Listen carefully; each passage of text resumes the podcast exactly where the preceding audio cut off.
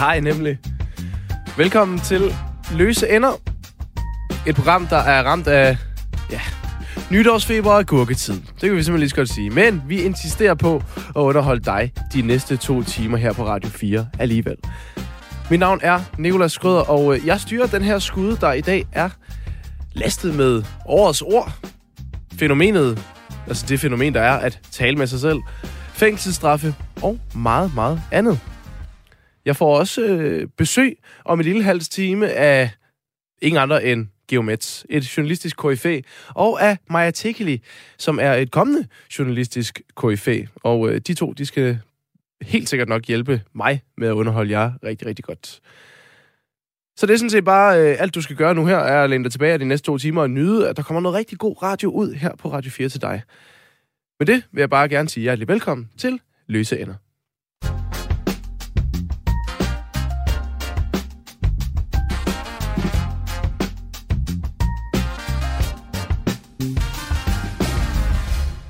Det er igen øh, ved at være den tid på året, hvor sådan den der tid, hvor alle slags medier, de er plastret til med årets dit og årets dat, lister og diagrammer og quizzer. De fylder forsider, og de gør os øh, opmærksom på, at året er gået. Og øh, der har i hvert fald været nogle ting, der var, kan man sige, værd at lægge mærke til. I P1-programmet Klog på Sprog, der kårer en jury hvert år årets ord. Øh, det er sådan et ord, der er definerende for året, der er gået, og som er med til at beskrive nogle samfundsmæssige strømninger året igennem. Den 17. december her i år, der blev det så kåret, og årets ord, det er coronapas. Og jeg undskyld mig, men gud, hvor er det kedeligt. Jeg kan selvfølgelig godt se det fra deres side. Det er et ord, der er blevet brugt enormt meget igennem året, men det virker bare så uopfindsomt. Men måske skal det være uopfindsomt, måske skal det bare være det, der er det mest åbenlyse. Jeg, jeg har brug for et sted at gøre af min kritik ikke fordi jeg vil skælde nogen ud, men jeg alligevel spørger sådan, hvad pokker skete der? Fordi sidder der virkelig en jury med så mange mennesker, og så kommer de alligevel bare frem til, at det skal være det ord. Coronapas. Det ved jeg ikke.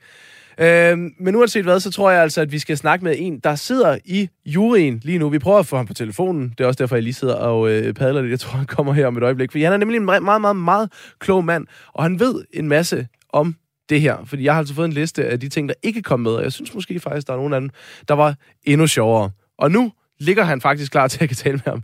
Og det er nemlig jurymedhjelm og øh, jurymedlem og vært på øh, Klog på Sprog, Adrian Hughes, med på telefon og øh, til at forklare mig op og ned i den her øh, udvalgelsesproces, øh, Adrian, fordi... Jamen, jeg, jeg, jeg træder gerne ind i den her sammenhæng, både med hjelm og med lem, hvis det skal være det, det skal handle om. Den tager jeg bare fra toppen.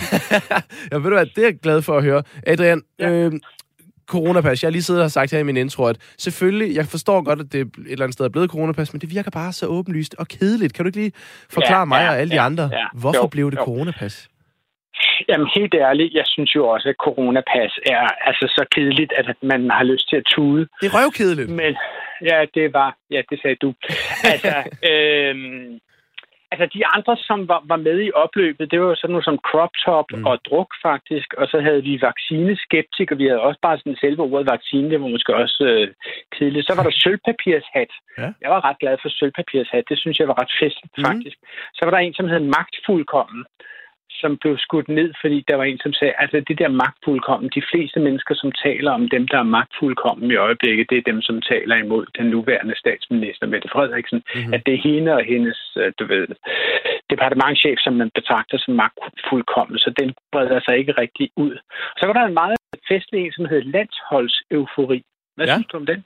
Jamen altså, landsholdseufori, det tror jeg, der var noget, at vi alle sammen følte i en grad, vi mm. nok ikke har følt siden. Øh, og, og det er jo ikke engang, fordi jeg kan huske, at jeg har oplevet det, men jeg tænker 1992.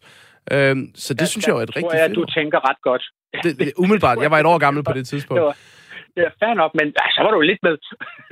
men, men jeg vil sige, altså men, landsholds Problemet med ja. landsholdseufori, det er jo, altså det er jo, det er jo en meget god samlet betegnelse for altså en voldsom bølge, som fulgte os alle sammen i halvanden, to måneder, ikke? Men det er jo ikke et ord, ja, vi har gået og sagt til hinanden. Altså, det, er det, er jo, det er jo bare sådan en samlet betegnelse. Det er sådan en tuborgklamme, vi har lagt hen over en tilstand, eller i virkeligheden over uh, nogle bestemte måneder af sidste sommer, som var euforisk, som var vidunderlig, som var, altså man blev helt høj i låget. Man bliver også stadigvæk, vil jeg sige, ret voldsomt rørt, når man, når man ser altså, øh, klip fra, hvad der foregik under landskampen mellem Danmark og Finland i mm. sin tid. Ikke? Altså Christian Eriksens kollaps, og altså rent faktisk, øh, han, hvis ikke han var, var faldet om lige akkurat der, så var han jo muligvis død af det. Ikke? Mm det var, det, det, det var meget gribende. Øh, så det var jo derfra, det var fra den der følelse, at vi alle sammen var altså, helt inde i hullet, og så stod solen op og spredte sin regnbue ud over det ganske land. Ikke? Og, fil, og altså malede det hele i rainbow colors, vil jeg sige. Det blev yellow submarine det hele. Ikke? Jo. And a good time was had by all. Så, men du har selvfølgelig ret. Altså, corona passer super kedeligt, men må jeg, er der tid til at lige forklare om processen? Ja, er du sindssyg? Kom med den. Ja, okay. Altså, der sker jo det, og det er sådan set ret interessant for os, der interesserer sig for, for, sproget i detaljerne ikke? og maskinrummet. Det er, vi nedsætter jo en jury, som består af fem mennesker. Der er tre fødte medlemmer. Mig, fordi jeg altså, du ved, været på et sprogprogram på DRP1. Øh, Henrik Lorentzen, som er repræsentanten for det Danske Sprog- og Litteraturselskab, og så Thomas Esbæk Andersen, som var repræsentanten for Dansk Sprognævn, som vi jo kårer ordet sammen med. Det er et samarbejde mellem Danmarks Radio, Klog mm. Sprog og Dansk Sprognævn. Så der er tre fagdommer, kan man kalde det. Så udnævner vi hvert år to lægedommer, og i år så var det Amanita, uh, hun hedder Aminata Amanda Kor, uh, og så var det en gymnasieelev fra Svendborg Gymnasium, som hedder Astrid, uh, og så var det noget med Branding Thorsen, eller sådan noget. Du må, ja. du må lige navnet op bagefter. Nej, jeg ved godt, vi er på. Men altså, men, men, men selv med disse her to lægedommer, når man så sender disse her altså 209 forskellige ord ud til dem alle sammen, og beder dem om at kigge dem igennem og komme tilbage og have givet en stemme på hvert af de 10 ord, de gerne vil have med. Så var der faktisk kun 10 ord, som fik mere end to stemmer. Det vil sige, alle de der super, super mærkelige ord, som, altså, der var nogen, som havde indstillet ordet adrianist, og jeg skal hilse at sige, det var altså ikke mig, så vidt jeg ved, medmindre jeg går i søvn. Ikke? Uh-huh. Altså, super mærkelige ord, som ingen mennesker har brugt eller kender til, og som kun tre mennesker kender, altså, de kommer simpelthen ikke med over grænsen. Og det er, når man, når man finder de, de 10 ord, jeg lige har, har fortalt her, jeg tror, nej, jeg fik ikke krænkelse og klimaangst med, nej, for eksempel. Ja. Ikke? Men, men der er der, og så var der druk og crop top og coronapas. Altså, at de 10, 10 ord, vi har talt sammen om her, det er de 10 ord, som fik to stemmer eller mere af, af, af juryen. Ikke? Og så sker der jo i løbet af Klog på Sprog, øh, den time, vi øh, kårer ordet, så sker der sådan en langsom frasortering, at, at ordene går op imod hinanden, møder hinanden i en duel. Skal det være det ene ord, eller skal det være det andet ord? Så argumenterer man enten for det ene, eller imod det andet, eller omvendt. Øh, og ganske langsomt, så, så udkrystalliserer der sig en enighed om, at altså der, hvis der er et ord, som mere noget andet ord, sammenfatter, hvad vi har gået og tænkt på og talt om og har, har op, optaget os i året, der er gået, så er det nok det her ord. Ikke? Mm. Og sidste år var det samfundssind. Det synes jeg måske var et lidt festligere ord, og i år blev det så coronapas. Altså, vi kan jo krydse fingre for, at det bliver et festligere ord til næste år. Ikke? Det håber jeg meget, det gør. Ja, det håber jeg lidt, og, og i den forbindelse, Adrian, så kunne jeg måske godt tænke mig at høre dig, hvis du nu var helt fri af juryen, og du bare selv kunne vælge øh, årets ord. Nu ved jeg godt, jeg, jeg bare lige øh, sætter dig fuldstændig on the spot her, fordi jeg ikke forberedt dig på. Men mm. havde vi så landet på coronapas, eller kunne du have fundet noget, der var lidt mere festligt? Uh, altså, jeg er jo, i den her sammenhæng er jeg jo desværre så meget fagperson, at, at jeg ikke kan lade være med at skile til, is this a thing? Ikke? Mm. Altså, jeg, det, det, i løbet af udsendelsen blev det mig, som måtte, som måtte argumentere imod landsholds eufori. Altså, øh, og, og, og det gjorde jeg ud fra faglige termer. Det var selvfølgelig et utroligt festligt ord, og man havde lyst til at løbe rundt på rådhuspladsen med armene højt hævet over hovedet, ikke? Men, og, og med Dannebro øh, øh, flappen, blafrene efter sig. Mm. Men, men men jeg synes bare ikke, at det kunne kåre et ord, som folk sådan, øh, ikke havde gået og brugt over for hinanden, eller sagt til hinanden. Nej, det er jo, det er så, jo så ikke det var nogle ret faglige grunde, at jeg brugte det. Mm. Øhm, så hørte jeg mig selv argumentere for sølvpapirshat, men det tror jeg, hvis du hører udsendelsen, så kan du godt høre, at jeg ikke selv, ikke selv tror på det. Sølvpapirshat er jo sjovt, men det er også et meget, du ved, et smalt lille, det er et smalt lille segment af befolkningen, som beskæftiger sig med det. Mm. Og, og, og de er jo dybest set også vaccineskeptikere alle sammen, ikke? og corona-benægtere, og sådan, altså videnskabsbenægtere vil jeg kalde dem, ikke? Jo. Øh, på en ret irriterende måde, hvis du spørger mig. Øhm, hvad, hvad vil du selv for? Har du nogle forslag til årets ord? Så kan du nu udsætte den for sådan en, en, en mini-jury, bestående af en fagdommer. Har du nogle forslag? Jamen altså, vi, vi, vi sad faktisk og blev irriteret over, at vi ikke kunne finde på nogen andre ord. Altså, fordi det bare desværre bliver øh, corona-ord det hele. Og det var derfor, vi håbede på, at der var nogle fagpersoner som jeg, som var rigtig, rigtig skarpe på det. Men Mm. nej, ved du hvad? Altså, det, det, fordi det er bare desværre det her med coronapas og alle de ting, Ja, som... ja. Altså, Men det altså, der er jo et andet ord, som vi alle sammen klamrer os til, og det er jo genåbning. Ja. Altså, og, og, og grunden til genåbningen, mener jeg også, var med i en eller anden form, eller gensyn, tror jeg, Henrik Lorentzen øh, øh, øh, er anbefalet som sit wildcard. Du ved, det foregår sådan, at man har lov til at tage to mærkelige ord med, som er bare ens egne Åh, ja. privatpersonlige, og så tager man dem med over grænsen, ikke? Øhm, og, han tog så øh, gensyn med, fordi han også synes, at det er associeret til genåbning. Og genåbning er jo i rovtræk det mest positive, vi kan sige til hinanden. Ikke? Jo. At det er det, vi håber på, må komme på et tidspunkt. Tidligere har vi også diskuteret om flokimmunitet. Altså, det er jo helt mærkeligt. Øh, Du ved, på et tidspunkt havde vi diskuteret ordet bodega-virolog, fordi vi jo simpelthen alle sammen er blevet sådan nogle mennesker, som tror, vi ved alt om, hvordan mærkelige virer spreder sig mm. og den slags. Ikke? Øh, og så sidder vi der og, og, og, og, og helt ude på kanten af vores absolute viden og udtaler os som om, at vi er fuldstændig mur og nagelfaste i, hvad vi tror, vi ved. Ikke? Hvilket er super irriterende også. Ikke?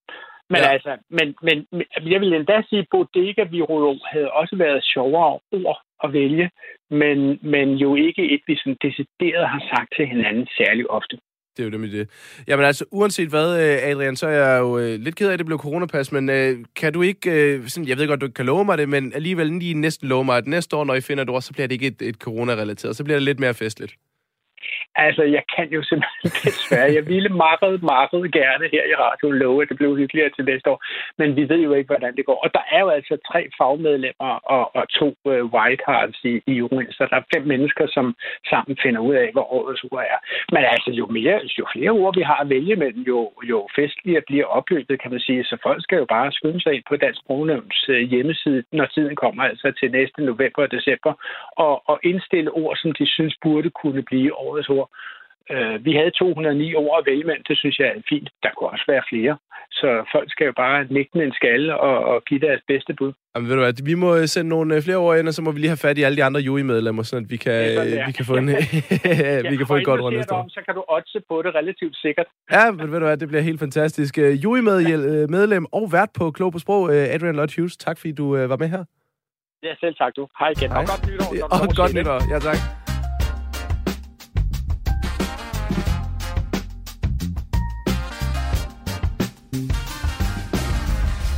Nu skal vi til et indslag, som øh, jeg har lavet, både fordi at det vil gavne mig selv, men også fordi jeg er ret sikker på, at det vil gavne dig derude. Vi skal nemlig snakke litteratur. Min egen evigt dårlige samvittighed, for jeg får ikke læst nok i hvert fald. Øh, men jeg vil så gerne. Og jeg har helt klart brug for noget motivation. Øh, derfor så tog jeg tidligere i dag en snak med min gode kollega her på kanalen, Christoffer Lind, som øh, både er litteraturvidenskaber, forfatter og bognørd. Og øh, jeg spurgte ham simpelthen bare lige en lidt ind til tendenserne i 2021, og hvad vi skal læse her næste år i 22. Øh, Christoffer Lind, både min øh, kollega her på kanalen og kant med i litteraturvidenskab. Yes. Det lyder meget klogt. Ja, jeg siger, altså, jeg valgte jo så bare at blive journalist. Jeg har sådan ikke brugt den til noget som helst, føler jeg. Men det her er så min chance for ligesom at få, noget, få den i brug, den her kant mag til. Jamen altså, jeg har også engang taget en kant mærk øh, ja. inden for noget helt andet. Det bruger jeg heller ikke rigtig mere, så Nej. den har jeg stadig, stadig ikke fået brugt. Nu får du lov til at bruge din øh, litteraturvidenskab. Yes, jeg glæder mig. Fordi jeg øh, lytter til lydbøger lidt en gang imellem, men jeg føler ikke rigtigt, at jeg er så velbevandret i øh, det litterære landskab, som jeg ved, at du er. Og det er derfor, jeg simpelthen har kaldt dig ind, fordi vi gad godt, øh, vi kigger lidt tilbage på, på året 2021. Vi vil også gerne prøve at kigge lidt frem til 2021. Og der er ikke nogen andre bedre end dig, måske til lige at fortælle lidt om hele litteraturen, og hvad der egentlig skete i 2021. Så Christoffer, kan du ikke prøve sådan at give en eller anden form for rundown af, hvad var tendenserne øh, i 2021? Hvad var de store øh, ting, som jeg så ikke har fået læst? Jo, fordi man kan sige, det er jo, det er jo altid en svær opgave. Fordi enten så kan man, aviserne de er også ude med alle deres lister nu over, hvad der skete, men man kan sige, enten så kan man få det hele med. Mm. Men hvis du får det hele med, så kan du ikke gå i nuancer med noget af det. Så kan du få nogle enkelte bøger med, men så mangler der noget, så det er altid en umulig opgave. Men jeg vil prøve ligesom at lave sådan et, øh, nogle enkelte nedslag. Jeg tænker, det jeg nok husker det her litteratur fra, for, det er, at der kom rigtig, rigtig mange gode debutanter. Og det har været et kæmpe problem her til lands, at der ikke udkommer særlig mange debutanter. Og mm. forlagene, så de store forlag, tør som ikke udkomme med dem, fordi det er sikkert er lidt for usikkert. Men i år er der virkelig kommet mange. Også det er rekord i uh, antallet af debutanter. Men heldigvis også rigtig mange gode. Så øh, det synes jeg nok er det mest, øh, det, der allermest skal sige om 2021 i forhold til den danske litteratur. Og det, der så også er heldigt, som jeg sagde, det er, at det er jo mange gode debutanter, og så er der sådan en sammenhængende ting, vil jeg sige med, at de er godt nok alvorlige. Okay. Jeg har læst rigtig mange af dem, og jeg tænker, altså det eneste, jeg faktisk savner lidt, fordi virkelig velskrevet mange af dem, men at nogle savner sådan nogle lidt sjovere temaer, eller sådan lidt mere, lidt mere glimt i øjet, eller sådan, fordi jeg tænker, er de, er de virkelig så ung en generation af unge forfattere, primært i, øh, i 20'erne? Altså et par eksempler, det er jo øh, hende, der vandt øh, Bogforums øh, debutantpris, Fine Grobbel, hun har skrevet den, der hedder Unge Enheden, der er en glimrende roman, men altså om unge med psykiske lidelser. Så er der Glenn Beck, der også har vundet et par priser, mener jeg. Det er sådan noget toksisk maskulinitet, men altså også mm. et selvmord, den ligesom afdækker. Og der er bare rigtig mange ikke, eksempler på, at, øh, at det ligesom er, er nogle temaer, man tager hen. Så er der så den, der også er grav alvorlig, men dog har en lidt anden twist. Den, der hedder Folk, Jeg hedder Folkvi af Maria Hesselager, som også er en debut, men altså foregår i vikingetiden. Ja. Og den skiller sig jo bare ret meget ud, fordi at der er et eller andet ret fedt i at udgive sin allerførste bog. Og så er det en skønlitterær bog fra vikingetiden, der er ret syret og sådan noget. Så hun er, hun er også ret sej. Det lyder ret bladet, ja. Men dygtige unge mennesker, det, det tegner rigtig godt for fremtiden. Men jeg har godt nok bemærket sådan gennemgående Gøj, hvad er der meget tristesse derude. Har du nogen, altså, har du, har du prøvet sådan at tænke over og reflektere over, hvorfor de tror, at det er, det er det sådan en generel ting i samfundet, at de unge bare øh, er, man hører jo, at der mange flere bliver øh, mm. angst og, og får depressioner osv. Er det fordi, ja. vi snakker om det, eller er det... Jamen, jeg tror helt sikkert, der ligger noget i det med, at, øh, at det jo heller ikke på hvor det måske før har været mere tabuiseret at tale om sådan noget som at have en psykisk lidelse, så er det altså noget, man slet ikke er bange for at skrive om. Og jeg tror også, det er noget, man kan se på sociale medier, hvor det også er blevet en større og større ting, at hvis du har angst eller stress eller et eller andet, så er der altså mange, der godt tør lægge et billede op af det, eller skrive om det. Så jeg tror en eller anden måde, vi er blevet bedre til at tale om det. Det kommer så også ud i, uh, i litteraturen. Får man så noget positivt ud af at læse nogle af de her bøger, eller får man bare sådan en, en nedetur på? Altså, er der Jamen, noget godt sige, i de her bøger?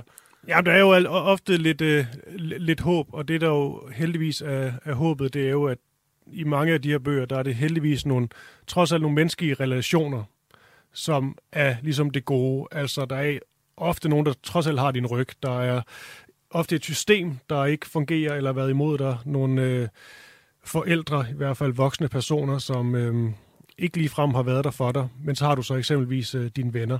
Og det er også bemærket i, øh, i mange unges forfatterskab, at der er et eller andet med denne her at, øh, at man går sgu til, til vennerne. Og det er måske også meget op i tiden, at øh, lidt opbrud i, øh, i familien, institutionerne, men så har man ligesom de her venner, man selv har valgt, øh, valgt til modsat familien.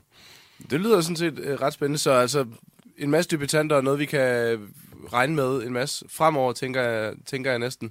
Ja, det vil sige. Og så, øh, hvis man lige skal, før vi måske kaster os mod 2022, ja. hvis man skal fremhæve en dansk mere, så øh, skrev en kvinde med navn Rakel Haslunde Gjerl en bog, der hedder Adam i Paradis.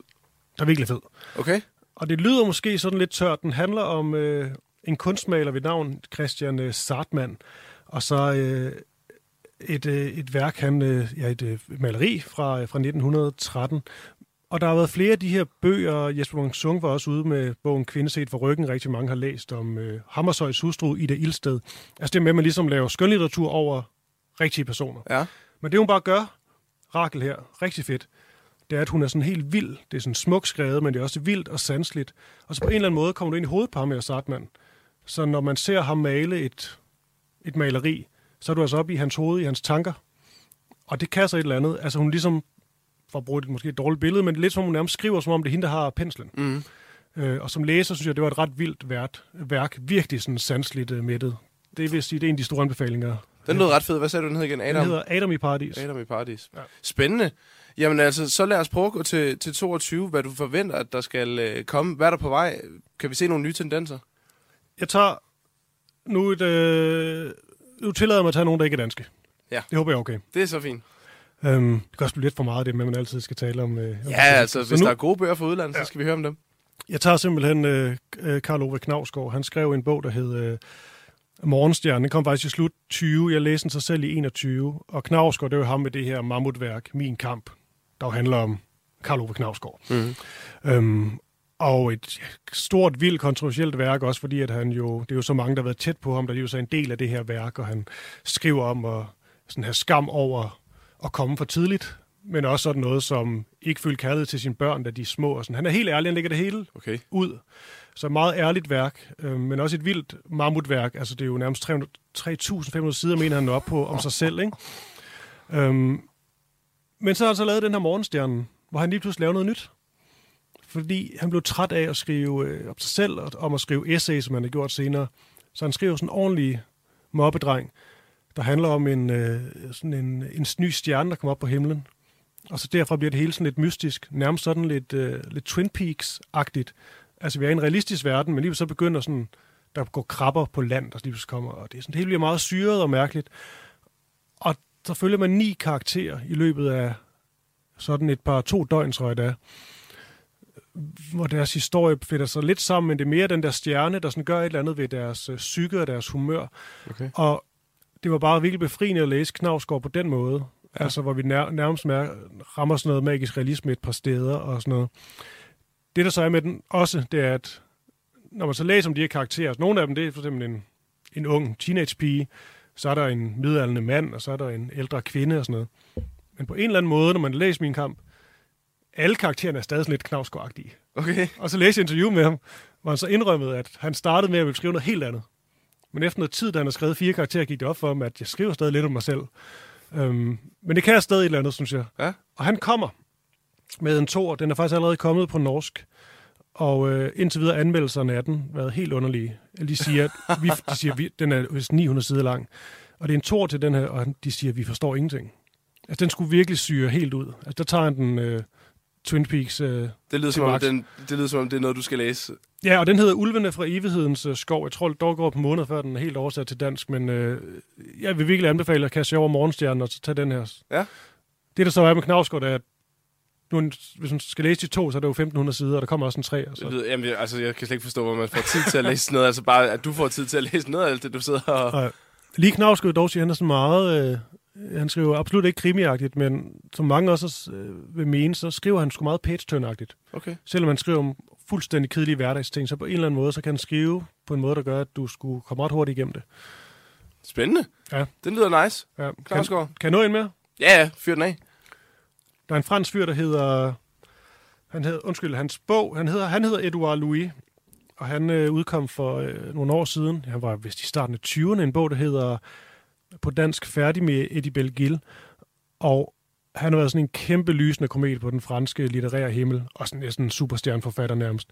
Øh, ung, øh, homoseksuel mand, som kommer fra sådan Frankrigs opland, og han be- beskrev sådan et, et, fordi når man hører om Frankrig og i film og bøger og sådan noget, så er det næsten altid Paris. Ja, sådan, det er det. 100 procent. det her, det er jo sådan uden for Paris, forstads Frankrig, men hvor det er alkoholiseret far, en fuldstændig opgivende mor, mænd, der arbejder sig selv ihjel, drikker sig selv ihjel, total håbløshed, og så et system, der ikke hjælper dem skid. Og så står han der, og den er jo også selvbiografisk. Ja. Dog selvfølgelig med skønlitterær, det er en skønlitterær bog, men med rigtig mange træk fra hans eget liv. Okay. Og så det her med at vokse op og være øh, homoseksuel. Og som han siger, han, han gik rundt og skammede sig over sin måde at, at, tale på. Han havde nogle stemte esser og sådan noget, som han, og han havde løse håndled, som han sagde. Han skammede sig over det, prøvede ligesom at få det væk. Mm. Det kunne til sidst finde ud af, at han bare skal være sig selv, ikke? Øh, men den er ret stærk. Det er sådan Marie Le Pen, Frankrig, man får beskrevet. Det er virkelig grimt og brutalt. Men det, der så er det fede ved ham, det er, at han senere hen, for den her bog er meget sådan et Altså, det er et opgør med... Altså, du får en masse vold. Det, det er for, altså, forfærdeligt øh, miljø, der bliver beskrevet. Men det er også en rigtig klassisk faderopgør. Altså faren, der ikke forstår mm. sin søn, som mm. er benhård og slår ham og drikker for meget. Traditionel øh, fransk øh, stiv far. Præcis, ja. ja, og sidder foran fjernsynet bare bitter. Mm. Men så skriver han øh, sådan en, en bog senere, som vel nærmest er sådan et langt øh, essay af en art. Det er lidt andet stil. Men interessant den der, der vender han den faktisk om. Fra farens perspektiv. Hvor han lige pludselig ser ind i farens hoved. Mm. Forstår, at han er en af de her arbejdere, som er sådan blevet nedslidt, øh, inden de nærmest er blevet 40. Har ikke fået en krone fra staten. Al den her pension, de troede, de skulle have, den har de ikke fået alligevel, så de er sådan blevet røvrendt af systemet. Og så sidder de bare tilbage, bitre, og så går de selvfølgelig på flasken, og så bliver det også svært sådan at få et... Og selvfølgelig også noget med mediernes kritik af det, men han forstår ligesom, at faren, hvor svært det har været for faren mm. at forstå ham som en ung homoseksuel søn, fordi at det har været helt imod det, de her stærke arbejdermænd, de ligesom ja, ja, står inden for en. Ja. Øhm, så vil han også lave en angreb på, øh, på politikerne. Og det synes jeg bare var, var ret befriende. Han ligesom først har taget faren som et faderopgør, helt ja. klassisk, og så lige så er det et opgør mod systemerne, hvor han faktisk forstår faren og skriver også, at han finder ud af, at han elsker ham. Det lyder vildt uh, interessant. Ja, og han er for mig, han har også skrevet en bog, der hedder Voldens Historie, om da han bliver voldtaget efter en, en bytur. Der er en fuldstændig eminent bog også. Okay. Han er en af dem, jeg anbefaler allermest. Edouard Louis. Edouard og det, Louis. jeg så skulle sige, det er ja? med ham, at der kommer en bog, der hedder En kvindes forvandling. Og det er simpelthen en fortælling, som jeg, jeg har kun læst øh, overskriften der, men det er en fortælling om Edouard Louis' relation til sin mor. Mm. Og når man ligesom har læst den første, og så har fået historien om faren, og man har fået Edouard Louis' egen historie som et øh, voksen menneske, så mangler man lige en historie, og det er moren. For hun er lidt sådan en beskuer, der bare ser til. Ja. Og jeg glæder mig helt vildt til at læse det. Det lyder fuldstændig sindssygt. Ja. Øhm, Christoffer Lind, kollega her, og du laver aftenradio, det kommer senere i aften. Ja, ja, det er helt vildt. Som øh, vi skal høre, det skal du, øh, ja, det skal du også sidde og forberede, så vi ikke holde på det mere. Men øh, tak for, at du lige brugte din øh, kant med i litteraturvidenskab til at fortælle os alle sammen, hvad vi skal læse i 2022. Det var godt.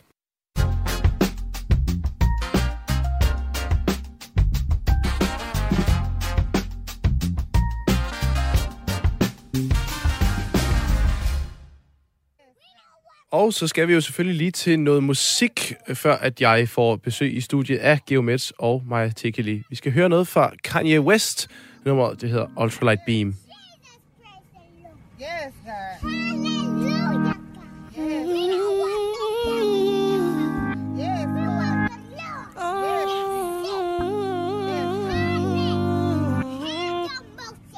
I'm trying to faith. We on an ultralight beam. We on an ultralight beam. This is a God dream. This is a God dream. This is everything. This is everything.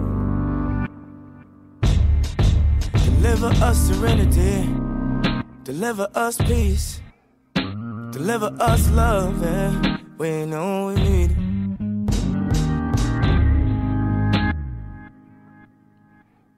Know we need it. You know we need it. Now we need you now. Oh, Pray for Paris. Pray for the parents. This is a God dream. This is a God dream. This is a God dream. We on an ultralight beam. We on an ultralight beam. This is a God dream. This is a God dream. This is everything. Everything. I'm trying to keep my faith, but I'm looking for more. Somewhere I can feel safe, and in my holy war. And depression, not blessings. Why, oh, why you do me wrong? You persecute the weak because it makes you feel so strong. Don't have much strength to fight, so I look to the light to make these wrongs turn right. Head up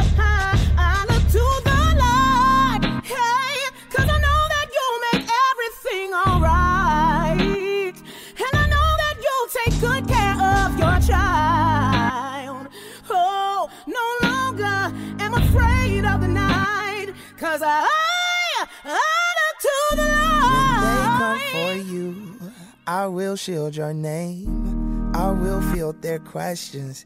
I will feel your pain. No one can judge. They don't, they don't know. They don't know. Foot on the devil's neck to the drifted Pangea. I'm moving all my family from Chatham to Zambia. Treat the demons just like Pam. I mean, I fuck with your friends, but damn, Gina. I've been this way since Arthur was Anteater. Now they wanna hit me with the woo the bam. Trying to snap photos of family. uh, My daughter look just like Sia. You can't see her. You can feel the lyrics of spirit coming in braille. Tumbling of the underground, come and follow the trail. I made Sunday candy, I'm never going to hell. I met Kanye West, I'm never going to fail. He said, let's do a good ass job with Chance 3. I hear you gotta sell it to snatch the Grammy. Let's make it so free and the bar so hard that it ain't one gosh darn part. You can't tweet. This is my part, nobody else speak. This is my part, nobody else speak. This little light of mine. Glory be to God, yeah.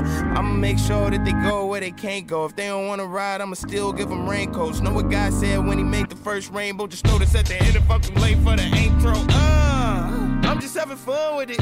You know that a nigga was lost. I laugh in my head cause I bet that my ex looking back like a pillar of salt. Uh, cause they flipped the script on your ass like Wesley and Spike. You cannot mess with the light. Look at channel from 79. On a ultralight beam. when you're on a ultralight beam. This is a God dream. This is a God dream. This is everything. Yes, God. Everything.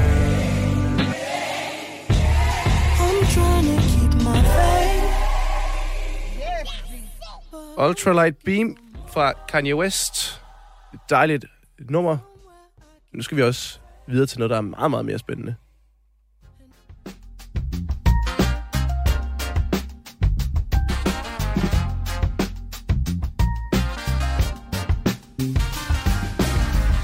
For jeg har nemlig som lovet nu fået gæster i studiet. Jeg er simpelthen ikke alene mere, og øh, ikke kun en, som vi plejer, men øh, hele to mennesker er altså nu kommet i studiet, øh, og de sidder over for mig begge to lige nu. Den ene, Geo Metz, øh, en, jamen, altså journalist, forfatter, kommentator, foredragsholder. Øh, glemmer jeg noget? Jeg glemmer garanteret en masse her. Jeg har lige haft udstilling uh, her i gaden, nede Ja. i uh, Galeri Krebsen, fordi jeg udstiller også Okay, ting og sager. Og hvad, øh, hvilke ting udstillede du? Ja, det er faktisk nogle små teatre, jeg, jeg laver selv, Ja. helt fra bunden. Øh, Scenografier kalder jeg det. Faste, altså det er ikke dukteater, det er med, med meget små personer, kun to centimeter. Okay. Det har jeg udstillet nu nogle gange, uh, med ret stor succes. Og nu, er jeg lige, nu har de lige lukket den i Galeri Krebsen, ellers ville jeg forlangt, at vi tre gik ned og så den. Ja, det skulle Men der er jeg gjort. lukket, ja, det skulle. Ja. Er det, er det sådan uh, helt uh, Emil for Lønneberg-agtigt, noget du sidder og skriver Nej, nej, ud selv? nej, nej, det er fordi, øh, jeg nogle gange har tænkt på, som jeg var en overgang anmelder på Information, mm. operaanmelder, fordi vi havde ikke andre, og jeg, jeg, det var min chefredaktør over, og så, så mistede vi vores operaanmelder, så blev jeg det, fordi jeg havde nogle kompaktdisker på væggen derhjemme, ikke? og så begyndte jeg at anmelde, og så kunne jeg ikke forstå, mange i scenesætter, kunne jeg ikke forstå, for jeg er operakyndig, jeg, har, jeg kender opera og skuespil, og der var mange gange, jeg tænkte, hvad fanden er det, jeg sidder og ser på, fordi øh, der var en iscenesætter, der havde lavet så meget om, så der ikke var noget tilbage, ikke? Og så tænker jeg, der, fordi jeg kan tegne, så tænker mm. jeg, det var, og jeg er god til perspektiv, så tænker jeg, det var sjovt at kombinere det, og prøve at finde øh, det ikoniske øjeblik i de her skuespillere, de her operer. Hvad er det, der gør dem berømte? Hamlet giver sig selv, det er, han står med kraniet, ikke? Hvis han står med en cykellygte i stedet for, så ved man ikke, at det er Hamlet. Nej. Altså, der er ligesom nogle nødvendigheder, øh, som er ophavet. Og det synes jeg egentlig var ret skægt at begynde at lave, og, og prøve at fastholde det der øjeblik. Og så, så er, er det, nogle af dem er også lidt morsomme, det vil jeg så der til at sige, når jeg selv skal sige det. Det lyder meget nu morsomt. skal jeg- nu- Maja, har du været nede og se øh, Nej, men jeg sad lige og skrev det ned på min blog, fordi jeg tænkte, det her det er lige noget for mig, skal jeg ned og se. Men der kan jeg forstå, at der er lukket nu. Ja, desværre er den lukket, øh, øh, øh, taget ned nu. Altså, den bliver taget ned nu. Men har du dem så stående derhjemme, eller hvad? Ja, jeg har det stående derhjemme, dem jeg ikke har solgt, fordi vi solgte faktisk meget. Okay. Hvad er det, der er morsomt ved dem? Jamen, det, det er jo svært at sige, men altså, øh, men øh, for eksempel i Hamlet, mm. øh, den er jo ikke så større end sådan her, men mm. det er det berømte scene, hvor han står med kraniet, og de, øh, graveren står og graver, mm. og så kommer de slæven med Ophelia, der er død, fordi hun er druknet. Ja. Men så spiller de den efter min øh, beskrivelse af, af, af skuespillet, eller af, af den her scenografi, mm. jeg har lavet, så spiller de den uforkortet. og det, det er virkelig noget, der tager tid. Altså, hvis man ikke skærer i hampen, så er det meget, meget lang, ikke? Mm. Så derfor har de fået slikautomat på bagsiden, så de ikke alle sammen går Ah. sukkerkolde. og den er ikke større end sådan, men det er en slikautomat. Ej, det vil jeg altså gerne se. Ja, det kan du da godt komme til. Ja, vi skal have en udstilling, Nulle Øjgaard og jeg. Det var Nulle Øjgaard, der overtalte mig til at, at udstille sammen med hende, og det var meget ærefuldt. Men øh, øh, vi skal have en udstilling til om et år. Det bliver, Jeg beholder det på bloggen. så- Det bliver meget spændende. Den anden øh, stemme, der sidder og taler her, det er jo altså dig, Maja Tikkeli, øh, Ja. som er jamen, altså, radiovært, journalist, øh, ikke uddannet endnu. Du, Nej. der har været for mange spændende ting til, at du lige blev færdig, Nej, fik ja. færdiggjort den uddannelse. det er Nej, det, alle ja. de dygtige gør, er det ikke det? Jo, det har jeg hørt, så det er sådan lidt med... øh, Det er lidt med gro, jeg går ind i faktisk at afslutte min uddannelse. Du, du er på vej til at skulle afslutte Jeg har besluttet mig for det i hvert fald, og min mor har besluttet sig for det. at du afslutter din... Og det synes jeg, hun har helt ret i. Så hvis du lytter med, mor, så kan du tro, jeg er i gang. Altså, jeg, jeg, jeg sidder her og bliver sådan helt altså, en, en gammel information øh, og, og TV-avisen øh, og en, øh, en øh, allerede øh, meget dekoreret journalist. Og så sidder jeg herovre, jeg fik ikke engang- ikke engang startet på min journalistuddannelse. Øh, der kan jeg godt mærke, at jeg øh, ryster lidt i bukserne. I må ikke være for hårde ved mig, hvis jeg kommer med dårlige spørgsmål. Det Hvad jeg mener du med det? Ja, præcis allerede her nu. Så kan jeg jo så mærke, at den bliver hård, ikke? Nej, vi sad og snakker om, at, at være journalist er jo noget, man leger, indtil man forstår det. Ja, jeg glæder mig til at forstå det en dag. Hvornår forstår man det, øh, Geo? Øh, når det er for sent. Er du der nu? Ja, i en vis forstand er det jo, fordi øh, det, man troede, man kunne øh, opnå ved det, det er jo... Jamen, der, der falder jo nogle illusioner undervejs, ikke? Mm. Altså, man får jo ikke... øh, Man får jo ikke afsløret alt det, man gerne vil afsløre. Man forstår heller ikke alt det, man troede, man ville kunne komme til at forstå. Altså, der, der er ting, som man simpelthen ikke kan begribe, ikke? Altså, sådan en som Støjberg-sagen er jo virkelig underlig, ikke? At der står et menneske, som har videt sit liv, må man gå ud fra, til politik, og, og det højeste myndighed inden for det politiske, og den højeste ret i Danmark, der ligger over højeste ret i sådan en sag, siger, at det der, du har gjort, det må du ikke, og nu skal du to år i spillet, eller to måneder i spillet, mm. hvorefter hun øh, siger, jeg bøjer ikke nakken. Og så siger man, hvad, hvad er så meningen med det hele, ikke? Altså, hvis du ikke spiller efter de regler, så, så er der et eller andet, der er fundamentalt galt. Så er det jo Trump om igen, ikke? Så er det jo Trumpismen, der er ved at bemægtige sig landet. Og det er lige sådan med Messerschmidt, der, der altså øh, kaster vrag på domstolen, at han så har været måske inhabil, eller hvad han nu har været, den der dommer. Det er jo sådan set underordnet, fordi i virkeligheden skulle øh, manden jo øh, udtrykke en anden form for erbødighed mm. over det, der er, der er overgået, om han er blevet dømt for dokumentfalsk i den, ved Men en er- rigtig er- dansk retssag. Er det ikke fedt som journalist øh, at at have folk, som, øh, som er på den måde? Det er nogle gode historier. Der er i hvert fald men nu taler jeg også som borger, ikke? jeg taler også som borger. Ja. Og det er jo det morsomme, at journalistik, øh, journal- journalister er jo i virkeligheden konservative. Det er man jo ifølge sagens natur, i det man går ud fra, at det eksisterende er normen. Ja. Og når der er nogen, der bryder den norm, så er det, vi farer ud. Ikke? Om det så er en, et hus, der går i brand, så er det et brud på en norm. Og så farer vi ud og skriver på huset brænder. Ikke? Mm-hmm. Og hvis der er øh, nogen, der for eksempel bryder grundloven eller loven, så siger man, det er da forkert. Hvis en politiker bryder grundloven, så siger man, det kan man da ikke. Øh, og i virkeligheden er det jo så det borgerlige Danmark, der taler og siger, I skal overholde lovene. Og, det, og derfor er sådan en øh, person som, øh, som Støjberg jo pludselig revolutionær i den forstand. Ja. Øh, og, og det er jo ikke altid en, en god ting, fordi hvad er det for en revolution, hun sætter i gang?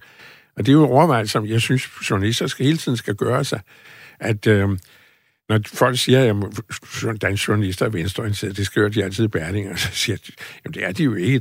Danske journalister er jo virkelig en meget systembevarende. Mm. Og det, øh, øh, nu er jeg ikke selv konservativ, men jeg synes faktisk, det er udmærket, at der er, en, at der er nogen, der prøver at fastholde de normer, vi har.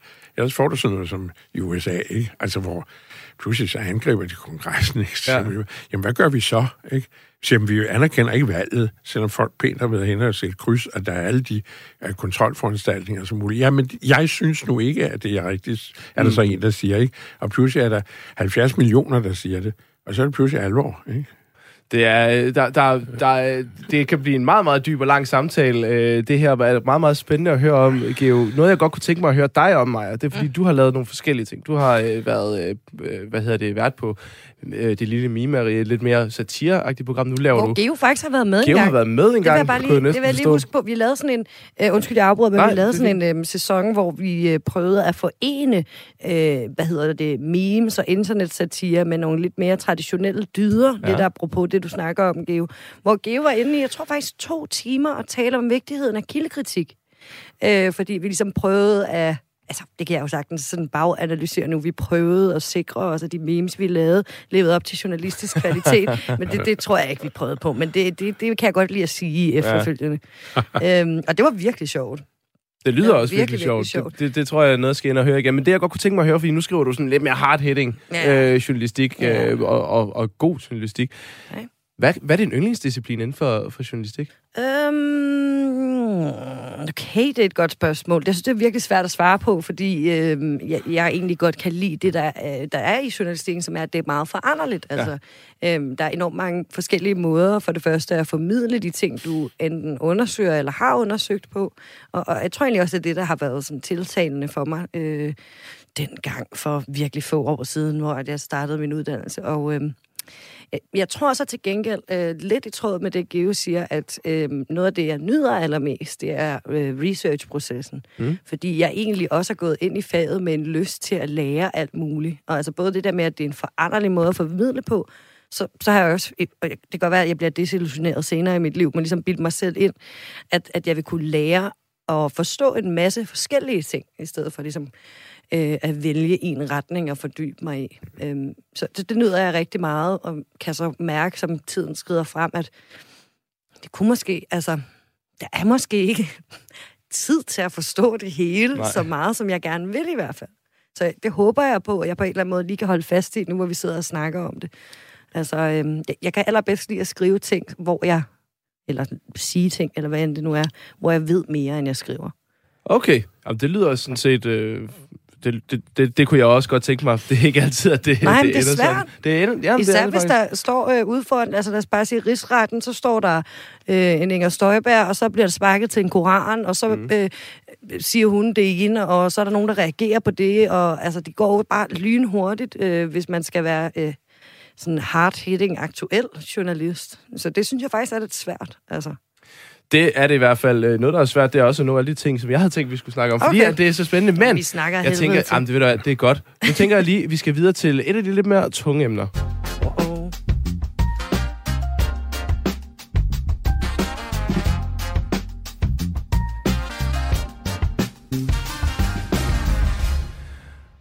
Og den, som jeg havde tænkt mig, at vi lige skulle, øh, skulle prøve at kigge på, det er jo en, øh, en sag, som var rimelig øh, tof tilbage i er det, 12-15 år siden efterhånden. Den handler om øh, Josef Fritzl, Uh-oh. manden, som øh, jo altså spærrede sin, øh, spærrede sin datter inde i en kælder i 24 år, fik syv børn øh, med hende øh, dernede, og, og han endte jo så i, i fængsel på livstid. Han har siddet øh, 12 år i fængsel nu, og indtil videre har han siddet i et fængsel for sindssyge. Øh, tidligere i år, der afgjorde retten så, at han skulle flyttes til et normalt fængsel, og ifølge Østrigs lov, så betyder det så, at han kan blive løsladt allerede i 2024, Hvad? hvis man øh, vurderer ham til ikke at være psykisk syg eller farlig. Chancerne kan man jo så vurdere, om de er så store for, at, øh, at man ikke mener, at den her mand er, er fuldstændig bims, som vi ved, han er. Men vi er et sted, hvor det faktisk er muligt nu, og hvor det skal behandles, om den her mand han kan komme på fri fod igen. Det fik bare mig til at tænke på, lad os nu sige, at han var psyk- psykisk stabil, og han ikke var farlig mere. Skulle han så have lov til at øh, komme ud og bevandre i, øh, i vores samfund igen, Georg? Jamen, det er jo hele, du tager fat i hele diskussionen om skyld og straf. Ikke? Præcis. Og øh, det synes jeg, man kan være meget skeptisk overfor. Altså, den strafpolitik, vi har her i landet, synes jeg er meget mærkelig, fordi vi ved fra stort set alt, hvad der er af forskning, at øh, straf er et meget tvetydigt redskab. Øh, hvor man i nogle tilfælde kan sige, for eksempel spirituskørsel, eller folk, der kører åndssvagt på gaden, der vil en straf, at man for eksempel tager bilen fra dem, den, den er passende og udmærket, og den rammer hårdt.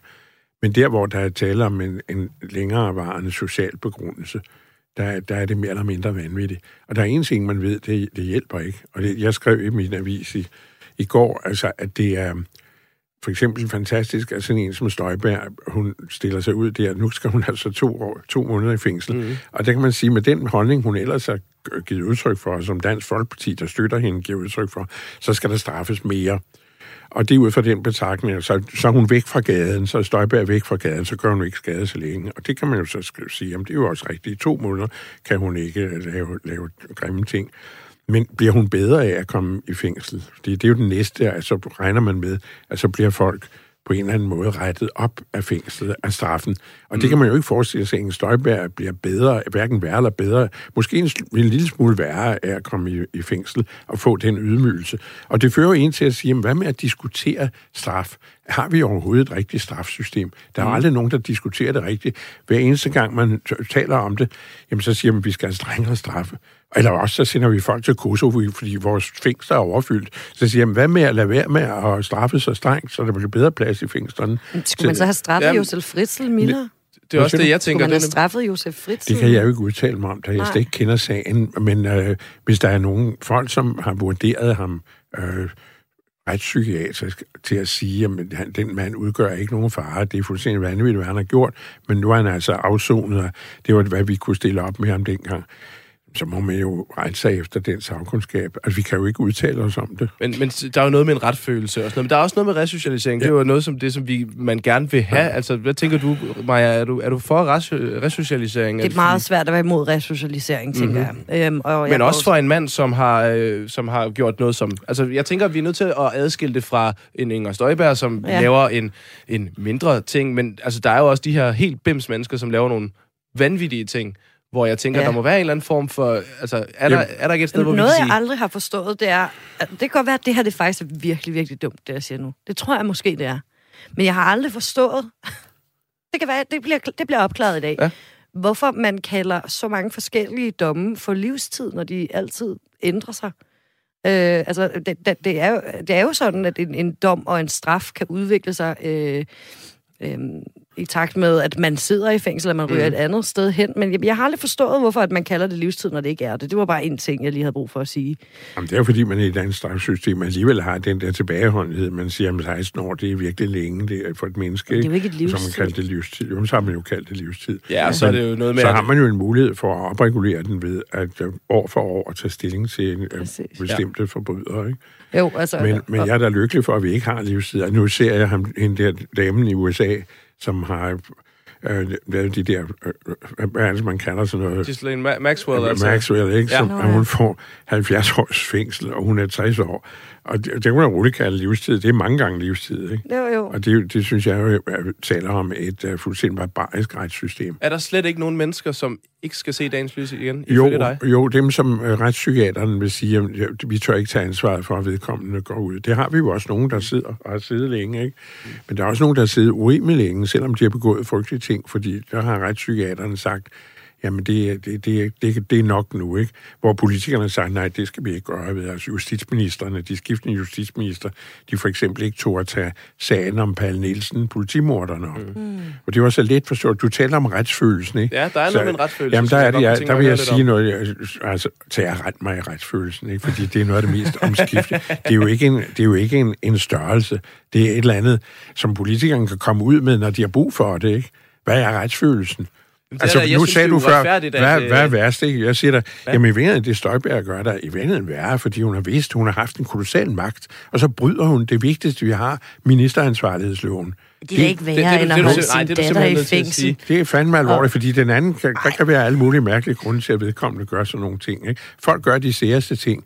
Hvad er det, der står i øh, det gamle testamente? Ikke? Folk, har, folk er jo sådan set i orden. De har bare de særeste ting for. Ikke? Mm. Og når vi graver ned i de her sager gang på gang, det vil jeg jo opleve som journalist, så er der altid nogle frygtelige forklaringer bagved, at folk er blevet, som de er blevet. Jeg har lige læst om hende der, ja. Maxwell, Ja. og hendes opvækst har jo været redselsfuld. Mm. Og det er stadigvæk meget, meget forkert, hun har gjort det. Og da vi har det strafsystem, så skal man vel også gøre et eller andet ved det af en eller anden art. Men bliver hun bedre? Bliver samfundet bedre af, at man gør det? Mm. Er det hvad er det egentlig, man... Men Geo, Hvad Geo, er, er, det ja. værre, er det værre at bryde forvaltningslov, Det er meget alvorligt. efter end, min- end, at have sin datter sådan indspærret i en kælder og få syv børn med hende? Jamen, det er jo ligesom med tordenskrald og rundtårn, ikke? Jeg siger, at min retsfølelse er meget mere krænket af Inger Støjberg end det andet. Og Fordi på det, den måde er det subjektivt, eller? Ja, det er det. Det er også derfor, jeg siger, rent mig i den offentlige retsfølelse, fordi ja. den er meget øh, vilkårlig, for mm. nu at sige det sådan. Ja. Og den kan man puste op eller lade være, ikke? Øh, meget samvittighedsløs politikere vil være tilbøjelige til at puste den op. Hvis der sker et eller andet, så må man altså sige, at det er også for galt, og nu må vi straffe endnu mere. Ikke? Men er det så noget andet? Altså, fordi du, hvis jeg nu øh, enten havde brudt forvaltningslov, eller jeg havde holdt mit barn indespærret og haft øh, øh, og fået flere børn med det her barn. Ikke? Hvordan, hvornår vil du have sværest ved at sidde i rum med mig? Ja, det jeg ikke. Altså nu, sådan kan man jo dårligt stille det op, men øh, jeg vil have meget svært ved, altså, jeg kan jo sagtens dele rum med Inger Støjberg selvfølgelig, mm. men min forarvelse over, hvad hun har gjort, er enorm. Det andet, som du siger der, der vil jeg nærmere sige, jamen, nogen må jo så undersøge de forhold, der har gjort, at du har begået de ting. Hvorfor har du gjort det? Hvorfor har du spadet dine børn inde? Hvad er din baggrund for at gøre det? Skal man så ikke også gøre det samme med Inger Støjberg? Jo, det Hvorfor mener jeg bestemt også, de har gjort. Ja. Altså, det har de jo gjort. De har prøvet at gennemlyse hendes øh, forvaltning, Ja. og så har de sagt, jamen hun er beklædt, hun har fået mulighed for at beklæde et af de højeste embeder i nationen. Ikke? Mm. Det er jo, det, det er jo et, et virkelig kendetegn for den, den person, at det hun er kommet frem til, der er ovenikøbet så er så mange mennesker, der har stemt på hende. Ikke? Altså, jeg, jeg, jeg, jeg forstår godt, hvad du mener, men jeg vil stadig sige, at jeg synes, at øh, det er en, en, en, en grov, grov forbrydelse at holde en kvinde indespærret og få syv der børn mod Jamen, hendes det er der vilje. Uanset hvorfor man så har gjort det. Det bliver Jamen, hurtigt det- meget sådan freudiansk på en eller Jamen, anden det har du da ret i. Det Alle da- har jo haft det, en relativt dårlig Jamen, barndom. Det er da, jamen, det er da en forfærdelig forbrydelse, det er vi da ikke uenige om. Men jeg siger, at retsfølelsen øh, giver sig udslag på forskellige måder. At min retsfølelse er mere krænket af folk, der begår en ting, som Støjberg har gjort, som er helt bevidst. Ovenikøbet har hun fået at vide undervejs, jeg hører, at der er noget helt rivende galt i det her. Ikke? Hun har siddet og løjet i samråd efter samråd. Hun har altså simpelthen forbrudt sig mod det vigtigste mm. i det danske demokrati, at man taler sandt i Folketinget. Åh, oh, undskyld. Jeg, jeg, jeg sad lige... Ja, nej, men jeg forstår det godt. Jeg, jeg, jeg synes Nej, godt nok også, det... Altså, øh, altså, altså- jeg, jeg kan godt forstå, hvad du siger, Geo. Ja, jeg kunne godt tænke mig at høre, er der nogen af jer, der har været i berøring med retssystemet? Ikke nødvendigvis, du ved, selv som, som dømt eller noget, men har I kendt nogen, der har været udsat for noget? Eller Jeg har vidnet i retten på et tidspunkt. Ja? Øhm, ja, i sådan en sag, fordi jeg stod og kiggede ud. Jeg tror, jeg var sådan en teenager. Jeg kan i hvert fald huske, at min far kørte mig til retten i Vejle eller sådan noget. Jeg ved ikke, mm. hvorfor. Fordi der var en, der havde øhm, stået og smadret øh, en øh, ruden til en, en butik, jeg elskede på Nørrebrogade. Så så jeg det ud af vinduet og ringede til politiet. Okay. Så var jeg derovre, og så kan jeg bare huske, så kom jeg, så spurgte jeg, er det ham? Og så sagde jeg, det ved jeg ikke. Ja, altså, det, er ikke- det jeg bare vil spørge om, det var nemlig, altså vi har prøvet lige at tage det ind, hvis I havde nogen i familien. Altså, Nej, men jeg har øh, oplevet tæt på en, øh, en kammerat øh, for mange, mange år siden, der begik et drab på sin kone. Okay. Og det var meget rystende for den vennekreds, der var tale om. Det var en harmonisk vennekreds, hvor det her skete. Og der, øh, kom, der skete jo alt muligt bagefter med retssager, men der var krav om livsvarig fængsel. Og der var heldigvis en fornuftig domstol, øh, Østerlandsret, der sagde, at manden skal ikke i fængsel, han skal, øh, han skal under han skal, han skal på sindssygehospital, ikke? han skal anbringes, Ja. øh, indtil retspsykiateren siger, at det er forsvarligt at slippe ham ud. Okay. Og det, var, det reddede ham, og reddede hans liv. Og det havde jo ikke hjulpet noget som helst at sætte ham 16 år i fængsel. Han var øh, sindssyg i gerningsøjeblikket. Og der, dybest set, filosofisk har du selvfølgelig ret. Der er ingen undskyldning for at slå et andet menneske ihjel. Men når man så er kommet dertil, må man sige, jamen hvad gør vi med gerningsmanden? Hvad gør vi fornuftigvis? Og ja. der var en fornuftig ret, der sagde, det kan ikke nytte noget. Vi kan ikke sætte et, et menneske, som har været i den grad offer for øh, sin situation, ham kan vi ikke sætte i fængsel. Men, men nu, nu, altså, og Gud forbyde, at det skulle ske, men hvad hvis der, hvis, hvis der var en, der så havde gjort en, en, en, en der havde været dig meget, meget kær og meget, meget nær, øh, fortræd, slået ihjel, øh, kunne du så godt se, at øh, den person skulle komme ud igen om 10 år og være Jamen, okay med det? Altså, nej, det, det, så din retsfølelse. Jamen, det er jo derfor, det er farligt med den der retsfølelse, fordi der skal være et eller andet kølig øh, vurdering af de her ting. Det kan ikke nytte noget, at man tager udgangspunkt i sine egne følelser, når man indretter et retssystem. Det er et meget stor misforståelse. Og det, er det man ser, det er politikere, der pisker øh, den her retsfølelse op ved at udtrykke deres egen følelsesmæssige forarvelse over det, der er sket, uden at, øh, om man så må sige, kunne sætte det ind i den sammenhæng, hvor i det er sket. Og dermed, dermed brister retssamfundet, kan man også sige. Mm. Retssamfundet er mere kompliceret end som så. Hvad tænker du, Maja, sådan, øh, om, Jeg om tænker- det her? Vil du, altså, vil du virkelig kunne tilgive nogen på den her måde? Eller sådan, fordi det er, jo, det er jo rigtigt, hvad, hvad Geo siger. Jeg, jeg tror bare stadig, jeg føler, at åh, nogle gange er min retsfølelse godt nok blevet ramt. Jamen altså, det synes virkelig, øh, øh, det er svært at forestille mig andet, end jeg vil være rasende på den person resten af mit liv, men jeg skal jo ikke kunne sige det, men altså, når vi taler om retsfølelse, så vil jeg det sige, jeg synes, at det er interessant at tale om det som en subjektiv ting, og så synes jeg måske også, Øh, med al respekt, og det er meget godt, det ikke er din retsfølelse, hvis det betyder, at Inger Støjberg skulle straffes hårdere end Josef Friis. Nej, det sagde jeg ikke. Jeg sagde, at det var meget passende, Ja. ja. at der blev markeret. Nej, fordi jeg går imod. Jeg synes, at straf er noget absurd noget. Men jeg siger netop, at det absurde er jo, at øh, nogle af dem, der taler stærkest for hårde straffe, de forsvarer Inger Støjberg og siger, at det er da også for galt, at hun Ja. skal fængsel. Det er det, jeg mener. Men må jeg lige sige, at det har jo ikke noget at gøre med mine egne følelser. Hvis jeg var udsat for det, at en af mine nære blev ud, jamen, så ville jeg da også blive fortvivlet og rasen og kræve alt muligt. Men det er ikke sådan, man kan opbygge en retsfølelse. en Og offentlig så er jeg nødt til at stoppe os her, fordi vi skal simpelthen til nogle nyheder, selvom det er så hyggeligt.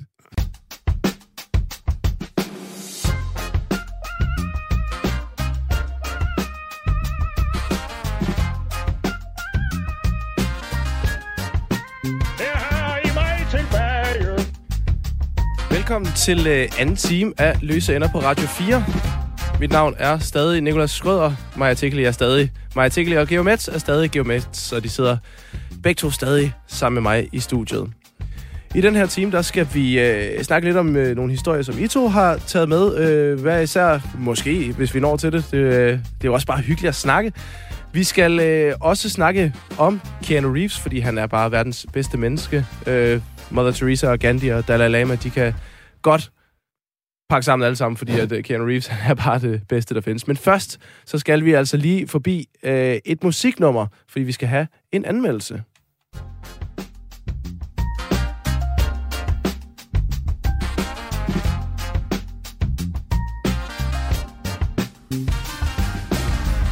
Og det er jo lidt fordi, Geo, du øh, før, og måske stadigvæk faktisk, øh, kan jeg se, gør dig som anmelder. Anmelder forskellige ting, lige fra Nej, bøger jeg til anmelder, jeg is. anmelder kun bøger nu, altså faglitteratur, historisk Jeg, jeg har set, du har øh, anmeldt nogle is tidligere også i et Ja, det radioprogram. hørte jeg ikke. Det rigtigt. Ja. og, øh, og derfor så tænker jeg, jamen altså, det kan da være, at vi skal have dig til at anmelde noget musik. Og Maja, du har ører, så derfor så Det kan har du jeg. jo også være med til at, øh, at anmelde årets, øh, kan man sige, årets sang. Er det måske i hvert fald årets mest lyttede sang i Danmark. Øhm, det er ikke officielt eller noget. Det er sådan meget sådan fra, fra egen regning, så bare rolig med det. Okay. Sangen, den hedder Buongiorno. Den er lavet af Kit. Og øh, jeg tænker egentlig bare, at vi hører den, og så kan vi lige bagefter høre, øh, sådan, hvad, øh, hvad I begge to synes om øh, årets mest spillede nummer i Danmark. Okay.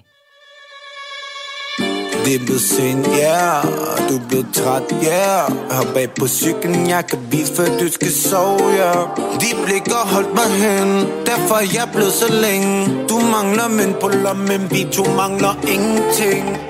Buongiorno, ordno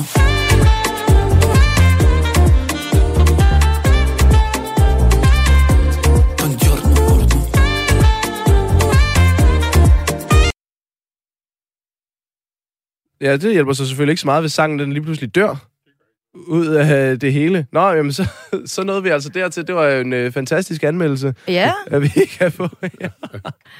og jeg tror, man fanger sådan lidt pointen med, hvad det er. Altså, man sangen fanger... Øh, Ge- Geo, du har ikke hørt meget af sangen, men den kører meget sådan her i cirka tre minutters tid. Okay. Alt i alt. Ja. Øh, vi har noget saxofon, og vi har en, øh, en rapper. Umiddelbart øh, første reaktioner. Ja, altså det der rap, øh, poesien, det er jo holdt hen sort længe. Altså nogle øh, lidt sjove rim, ikke? Som Mm. ikke helt holder.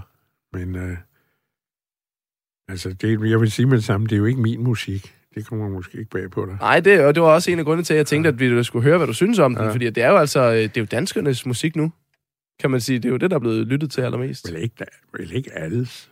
Nej, men altså, øh, den brede, det må vi jo sige, Maja. Er det ikke også rigtigt? Ja, Ja, nu altså- kommer du, journalisten lige ind her. øh, Det er meget, meget svært at enten være øh, til en fest, eller lytte til P3, som jo langt hen ad vejen også definerer, hvad for noget musik, der skal spilles, uden at høre Buongiorno Kit. Præcis. Øhm, jeg kan se, altså, det, det er jo, kan man sige, noget af det, du hører, det er, at han synger, det er blevet sent, ja. Du er blevet træt, ja. Hop bag på cyklen, jeg kan vise, hvor du skal sove, ja. Dit blik har holdt mig hen, derfor er jeg blevet så længe. Du mangler mønt på lommen, men vi to mangler ingenting. Buongiorno, buongiorno, buongiorno. Ja. Åh, nu kommer der noget igen her. Nå, for fanden. Det, det, det er simpelthen ude fra, ude fra vores øh, regi ude bagved, at der bliver sat musik på. Jeg vil sige, jeg tror ikke, han får Nobelprisen i litteratur. Nej. Hvad, øh, er det for banalt? Okay, men, men er det ikke catchy? Ikke for mig. Det, Men altså, men jeg, jeg har da fuld respekt for, altså, hvis folk godt kan lide det, så er Saxofon, det det der... Hvad, hvad synes du, Maja? Jamen altså, øh, jeg har jo hørt den her sang virkelig mange gange. ikke nødvendigvis frivilligt. Øhm, men det, jeg synes, der er med den, som giver, altså, altså, hvor det ligesom giver mening for mig, at det er sådan en sang, som folk rigtig gerne vil høre, det er, at den for det første har lidt... Altså, nu kan jeg ikke huske, hvornår den er udkommet, men den taler vel lidt ind i også Jeg tror, det var her- lidt forsommeragtigt. Den Ja. pa- jeg tror lige, den passede til, at det begynder at blive Præcis. godt vejr og sådan noget. Ikke? Okay, jamen det er præcis det. Altså det her, øh, så det tvivlsomme lyrik, øh, Geo, synes jeg taler sådan lidt ind i øh, alle de følelser, man gerne vil have, når, man, øh, når det er sommer, og man holder fester. Ikke? Han snakker jo om, at han har været til en fest, så han set et eller andet sød pige, så tager hende, øh, han hende bag på cyklen, og så cykler de ud i evigheden, eller måske bare hjem til ham, mm. ikke? Øhm, og, og så er der det der Buongiorno, som jeg tror, at, at altså, folk synes er sådan meget eksotisk. Altså, det taler jo lidt ind i sådan den sådan spansk bølge, der har været igennem mange år, sådan noget Despacito mm. og øh, øh, alt muligt underligt, at, at spansk og Marabella er kommet ind i rap, ikke? Ja, og italiensk, Italiensk, ja. som Ja, Bon John. Ja, ja, ja, nej, nej, men, men, men misforstå mig ikke. Jeg mener bare, at når man kommer ned til syden, øh, og, og, og får det øh, ind i sin musik, så, så føler folk, at de hører et nummer, som ikke er blevet lavet i Danmark, ikke? Og så saxofonen, Geo. Det er jo den, jeg er vild med. Og jeg tror, det, Det er er den, der den, fanger. jeg tror, der hænger sig fast for folk. Når jeg kigger på internettet, så er det også den, der ligesom bliver lavet memes på. Ja. Altså, øh, er det er den der øh, repetitive, øh, det, det, er det er som minder mig enormt meget om den der Epic Sex Guy Ja. meme fra for mange år siden.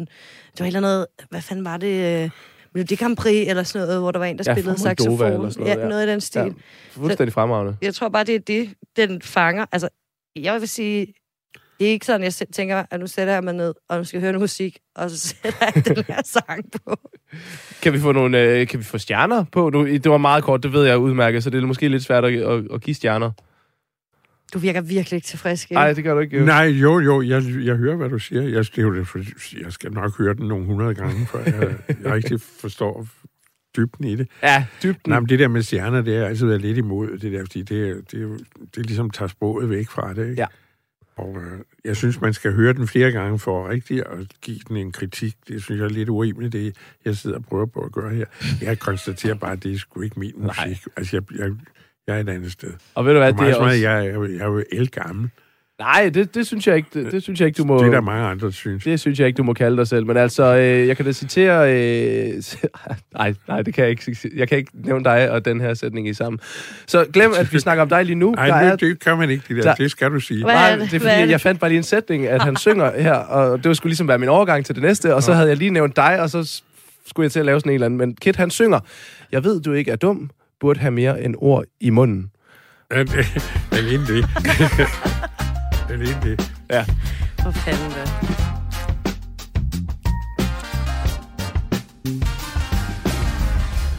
Store journalistiske KF'er, Maja Tekeli og øh, Geo Metz er mig, øh, med mig her i studiet, og øh, vi øh, prøver jo ligesom at kigge lidt på her, hvor, hvor året går på held, og kigge en lille smule tilbage. Jeg kunne godt tænke mig sådan at høre, øh, hvis I bare skulle tænke, ud over corona, please, øh, på 2021, er der så noget, der står frem øh, i det år, vi lige har øh, er, gået igennem? Og hvis, der er, hvis det kun er corona-ting, jamen, så snakker vi om det.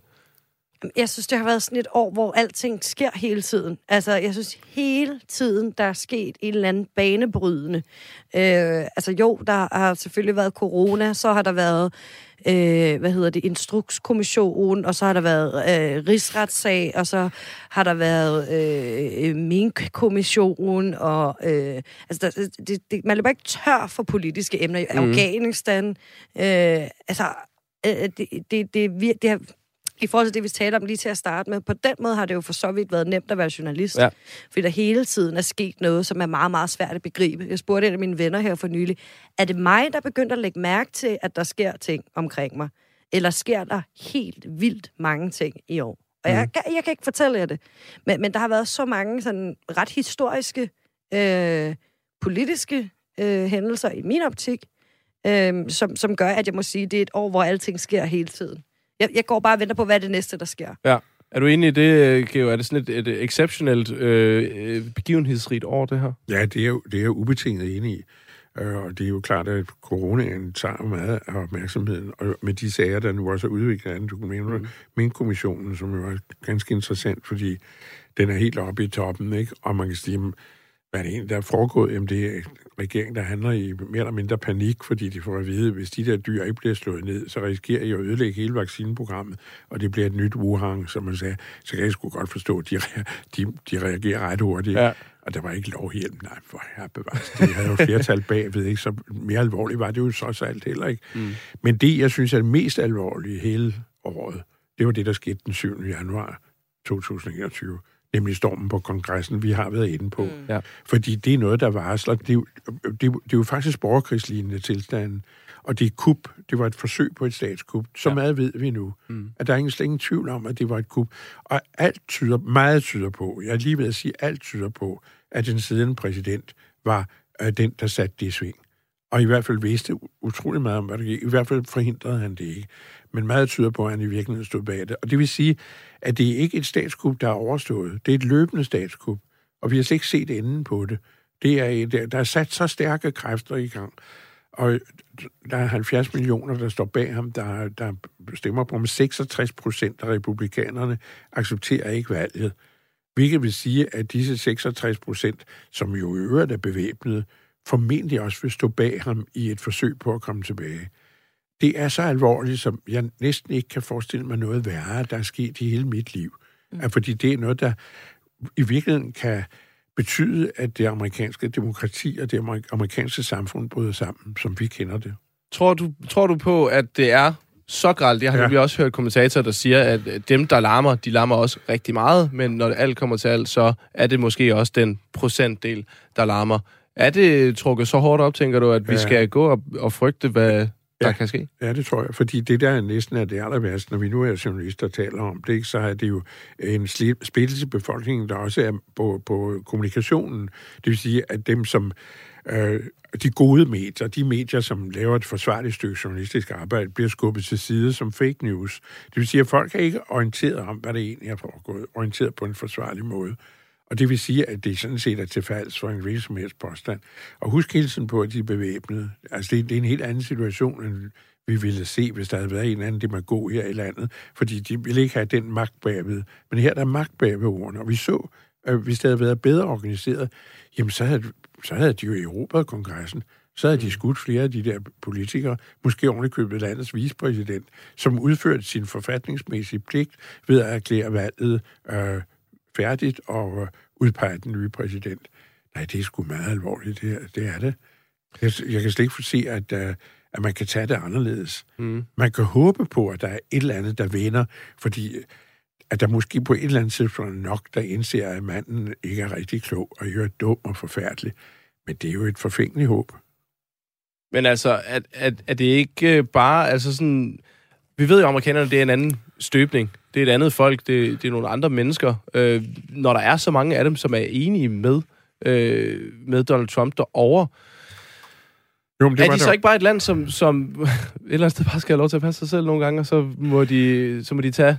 Jo, nu tror, jeg ikke, at, nu tror jeg ikke, at de der 70 millioner bliver rystet over. Jeg sidder i Radio 4 og siger det her. nej. De går nok ikke hjem og siger, at nu, nu støtter vi Biden i stedet for. Det tror jeg ikke på. Så øh, desværre ikke.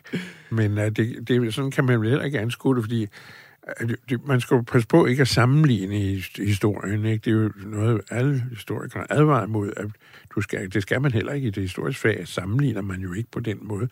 Men du kan ikke lade være med også at sige, at der er visse fænomener, der ligner hinanden.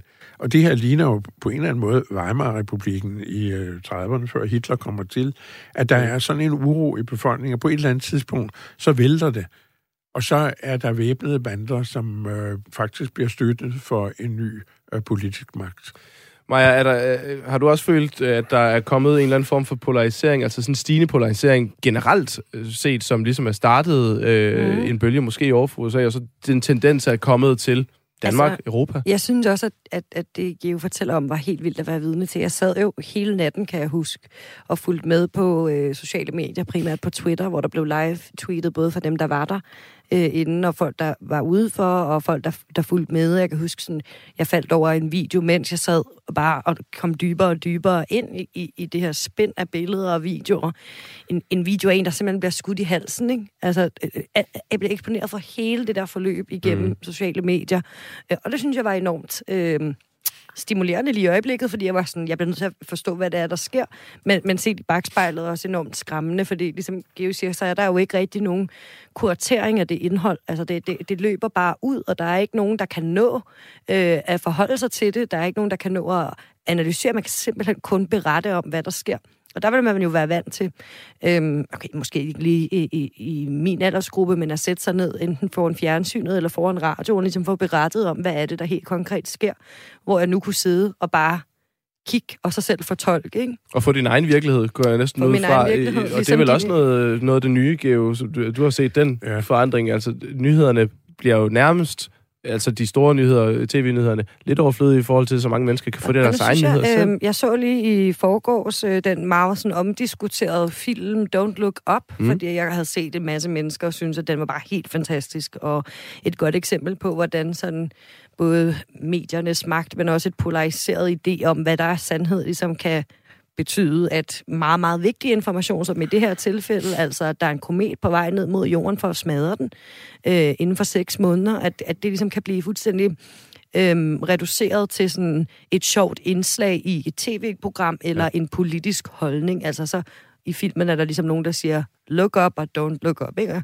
Selvom jeg synes, det virkelig var meget sådan en film, der var en samling af sådan ret gode SNL-sketches, mere end at jeg synes, at den var sådan helt Øh, var fuldstændig øh, medrivende, den film. Så synes jeg, det var et rigtig godt, en rigtig god satire over netop det, vi snakker om nu. Altså, at øh, når folk kommer med information eller budskaber, det kan være øh, altså det er oplagt at snakke om corona, så, så, så er det så politiseret, at man kan sige, jamen det er noget, du siger, fordi du vil øh, ligesom øh, bakke op om det, den her Ja. politiske ideologi, øh, og, og så videre, og så videre. Og jeg skal ikke kunne sige, om det er sådan, øh, og om det er noget, der har ligget og luret øh, altid, og om mennesker i, i altid har tænkt sådan, men netop fordi, at man har sit eget talerør, og man føler sig berettiget til sit eget talerør gennem sociale medier, og kunne se, hvor vildt det var, da Donald Trumps profil blev lukket. Og fordi der er så mange andre sociale medier, man kan gå til, hvis ens Twitter-profil bliver lukket. Så føler man sig berettiget til den. Og så har vi øhm, et, et, et, et informationsflow, som er folk, der siger ting, de føler sig berettiget til at sige, og vil tages alvorligt på samme måde. Og det, der er allermest uhyggeligt ved det, synes jeg nogle gange, det er, at det handler ikke om, hvem der sådan nødvendigvis har mest ret. Altså, det er jo også lidt svært ligesom, at finde ud af, hvordan man skal vurdere, hvem der har mest ret, medmindre det er videnskab, synes jeg. Øhm, men, men det er altså dem, der har det største følge. Og, og, og et følge på sociale medier er, er virkelig, virkelig nemt at få. Mm. Øhm, og når, så når du så har det, så bliver man nødt til at tage dig alvorligt. Lige meget, hvor fuldstændig bindegal du er, øh, som jo er tilfældet med Donald Trump, vil jeg mene. Er det, en, er det en ny tendens, Geo? Du, du har jo i forhold til, til mig og jeg, der er en del yngre end dig, du har jo ligesom set tiden udvikle sig, og forskellige medier komme og, og gå og komme Jamen, ind. og så- tendensen har jo altid været der, ikke? Vi har jo Det har det altid været Vi har jo så også haft. Donald Trump her i landet, Mogens Glistrup, ikke? Ja. Med følgere med Pia Kjærsgaard og de folk, der nu er i den ledelsen af Dansk Folkeparti. Det var jo lige så benegalt, skal man sige. Men forskellen er jo, at man har, som du meget rigtigt siger, de her sociale medier, som gør, at det bliver pustet op. Ikke? Mm. At Trump kan sige, at man skal bare tage noget rensevæske og hælde i hovedet, ikke? Så, så forsvinder coronaen, og det er ikke andet end let influenza. Man kan sig over det, ellers er jeg jo ikke, sådan tænker jeg normalt ikke, men jeg ærger mig lidt over, at han ikke døde af det. Fordi det havde jo været sådan en wake-up call, ikke? Mm. Men det havde man måske også spændet, spundet til et eller andet. Ikke? Men det, man jo har sagt meget klogt, det er at sige, at du ejer dine holdninger, men du ejer ikke fakta. Og derfor er jeg, øh, synes jeg godt, man kan korrigere lidt, hvad du siger, fordi mm. der er fakta. Ikke? Altså, der er ting, Men det, er for, det er de jo ligeglade med, fakta har vi jo så Ja. set, ikke? men det, jo, jo, men der siger jeg moralsk, jamen hør på, der er noget, som er, og så er der noget, som ikke er, ikke?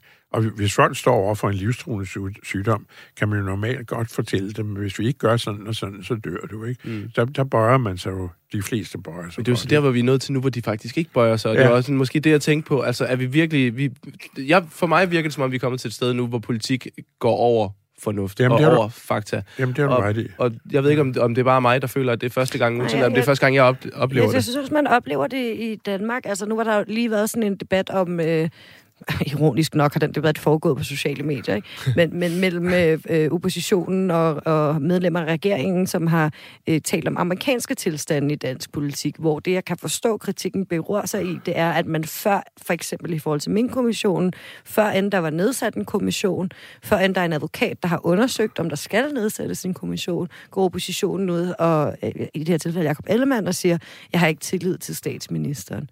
Altså, så, så, så er det meget sådan, igen, hvis vi har snakket om retsfølelse lige før, og, og oplevelser, som styrer den politiske debat, og at man så sidder nu og svinger frem og tilbage, hvem er mest trump af dem, der deltager i den politiske debat, synes jeg er en fuldstændig åndssvag måde at diskutere det på, øhm, fordi det bliver det ikke bedre af, tværtimod. Men, men, men, men jeg, for mig er det i hvert fald ret nyt. Men der er mange ting, der er ret nye for mig. Altså, Jamen for mig var det jo ret nyt. Det var jo her i radioen, jeg hørte det i går, hvor der er en øh, professor i biologi, der siger, jamen det klogeste det er, at børn der får den der vaccine. Dels vil det beskytte dem, dels er det et samfundsanlæggende, at, fordi de er smittespredere, så lad os nu få dem vaccineret. Og det er det er fakta, han lægger på bordet. Ikke? Mm. Og så er der en mor, der bliver interviewet, så siger hun, hvad siger du så til det? Hun vil ikke lade sine børn vaccinere. Så spørger intervieweren, jamen, øh, hvad siger du så til det, professor? Så siger hun, ja, det er noget, han synes, men jeg synes ikke, at mine børn skal. Og så siger han, jamen, det er ikke noget, han synes. Det er noget, han ved. Ja. At, det, at det er sådan, det må være. Det er muligt, at der er detaljer i det, han så ved, som skal korrigeres senere. Men det er det, man lige i det øjeblik ved bedst. Og det er man jo på en eller anden måde nødt til at rette sig efter. Altså på den måde er autoritet jo ikke helt ved siden af. Altså vi er jo nødt til nogle gange at sige, at der er faktisk nogen, der ved noget om det her. Ikke? Mm men alle, alle kan blive nogen, der ved noget. Jamen, det er jo det, Ja, og det. hjemmeviolorerne, de, øh, det er jo måske et af dem, der skulle have været årets år, ikke? Altså simpelthen hjemmeviologen, folk, Ja. der er blevet... Øh, Ja, der er nogen, der underkøber kan det bodega vi Ja, bodega også, altså sådan fuldstændig fremragende Jo, ord. det, det synes jeg, man er nødt til at forholde sig også satirisk til, som I Ja. som radiofolk også har en vældig forpligtelse til, ikke? Mm. og som unge journalister. Altså øh, opfinde en satire, der kan gribe fat i det der. Fordi øh, min generation fik jo hele tiden at vide, at vi var formyndere. Øh, Anders Fogh Rasmussen kom ud og sagde, i øvrigt for præcis 20 år siden, i morgen, ikke i overmorgen, øh, så kom han ud og sagde, jamen det er smagsdommere, og det er jo eksperter, der vil bestemme alt, ikke? Mm. Og, og det, er, det er også for galt, fordi folk kan selv, ikke? Så siger, jeg, jamen det kan folk godt også selv. Indtil en vis grænse kan vi sgu ikke selv. Mm. Og så fik den selvfølgelig på- bragt op på det kunstneriske, at folk skulle have lov til at bestemme, hvad de hængte på væggen. Jamen, det er der jo heller ikke nogen, der har sagt, men der er jo ingen, der siger, at det offentlige skal betale noget, som ikke er særlig meget værd, hvis nogle eksperter kan sige, at det er sagt 100 gange bedre før. Så hvis vi har den der kronhjort på væggen, der står og brøler ved en skovsø, så har jeg en, der er meget bedre end den, der hænger der. Så lad os sende den på museum, som vi har her, som er, som er langt bedre. Ikke? Jamen, det er jo sådan, man er nødt til at have diskussion. Men for Rasmussen øh, fodhuggede jo hele befolkningen, fordi det kom bag på alle, at man kunne sige noget så banalt, som han sagde, og gjorde det til en regeringspolitik, støttet af Dansk Folkeparti. Det ødelagde meget, og det lagde grunden for sådan en jeg synes kulturen, som fanden har skabt Mm. og for Rasmussen. Jamen altså, lad os så Jeg, håbe. jeg vil anbefale dig at se Don't Look Up, Ja, det synes jeg også, du at, skal at se. den er, sådan, den, er, Nej, den er en smule banal. Den er på Netflix, men øhm, altså banal på den måde, det er meget åbenlyse pointer, ikke? Det vil jeg glæde mig til. Ja, jeg kan det godt synes lide jeg også. åbenlyst point. Ja. Ja, også meget. De er Mine forældre, havde, mine forældre havde sat sig til at se den, øh, uden at vide, at det var en satirisk film, de skulle til at se, og de fortalte mig, at det var det dårligste, de nogensinde havde set i deres liv. Ja, man skal lige forberede man skal lige vide, hvad det er, man skal se. Altså, det er et satirisk blik på, øh, på hele verden i hvert fald.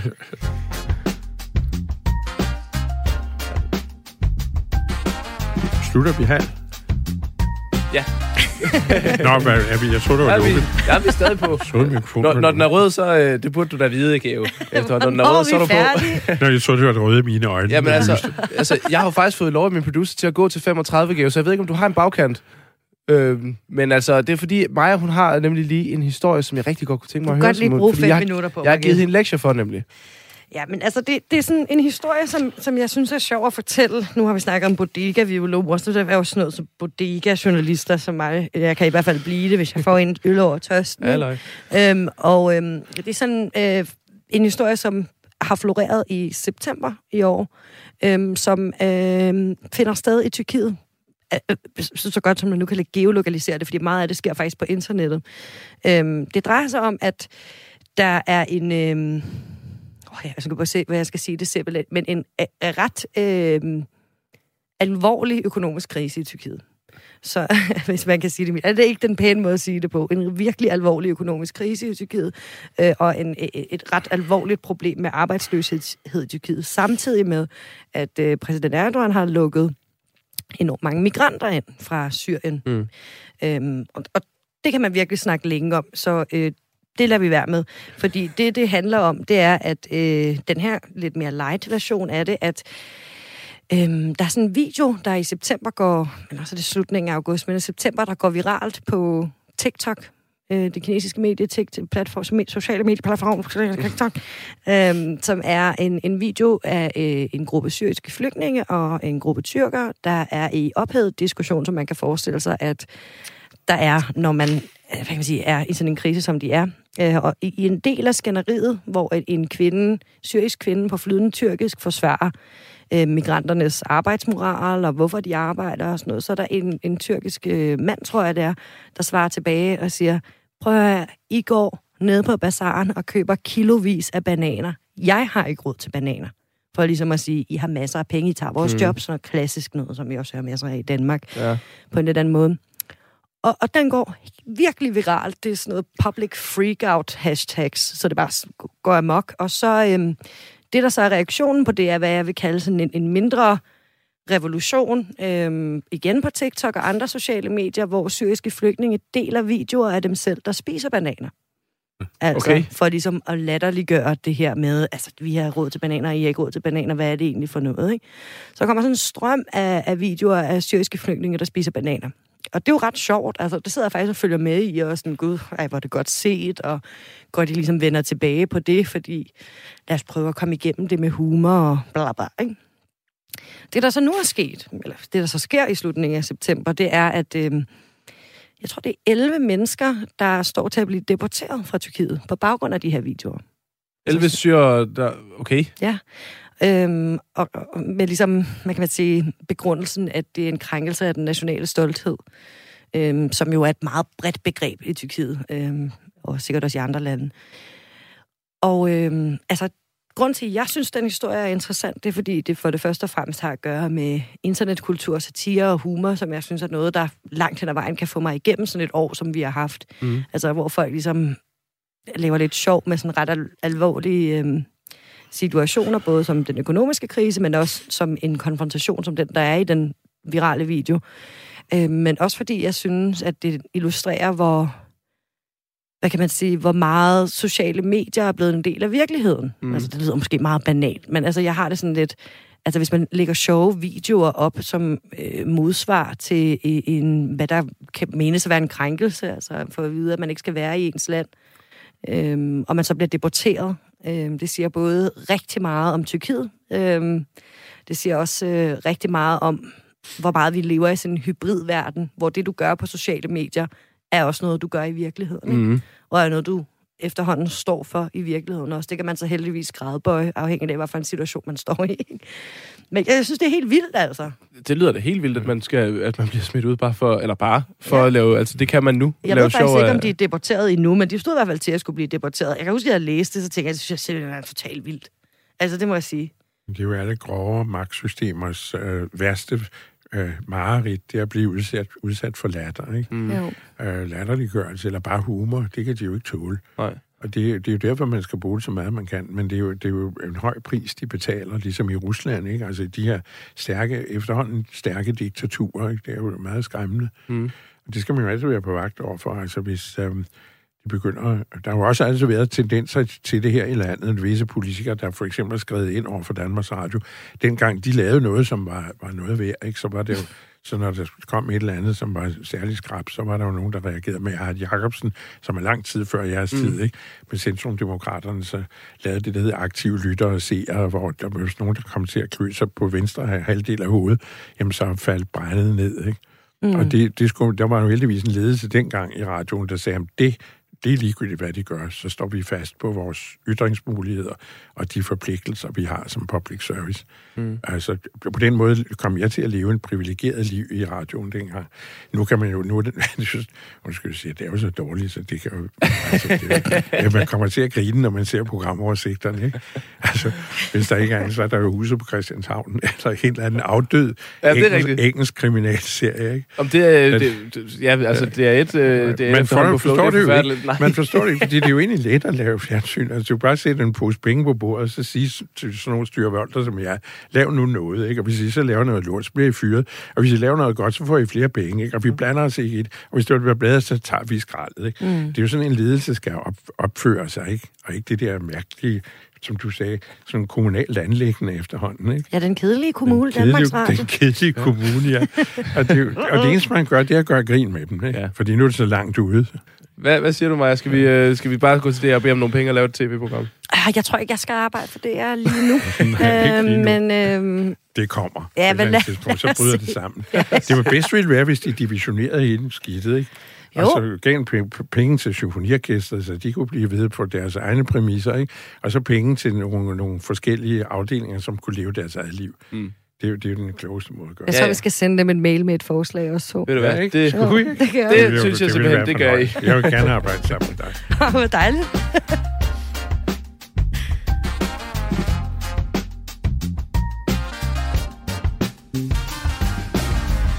Maja Tikkeli og øh, Geo Metz. Det har simpelthen været så hyggeligt at mm. øh, have inde i studiet her. Vi nåede ikke at snakke om Ken Reeves eller noget, men jeg synes, vi har haft en, øh, en dejlig team synes øh, med jer. Lige, hvad hedder det, øh, ud af her, så øh, jeg skal faktisk lige høre, om vi skal øh, direkte på et øh, nyhedsoverblik, Camilla, eller, så det skal vi simpelthen. Så øh, jeg vil egentlig bare sige tusind tak til øh, Maja Tikkeli og Geo Metz for at have med med her i studiet. Selv tak. Øh, jeg håber, Selv tak. at øh, vi kan tage fat i jer en anden gang, hvis vi skal bruge til noget. Det Skal har været være en velkommen. kæmpe Vi kan, vi fornøjelse. kan blive siden. Ja, Jamen, ja, altså, det. Hvad er det næste program? Jamen altså, det næste program... Jeg ved faktisk ikke, om vi sætter bagefter, det jeg ikke lige fået tjekket. Tak for dag. Men vi siger tusind tak til, øh, til jer to i hvert fald, og have et øh, dejligt nytår. I lige måde. Godt tak. nytår. Tak.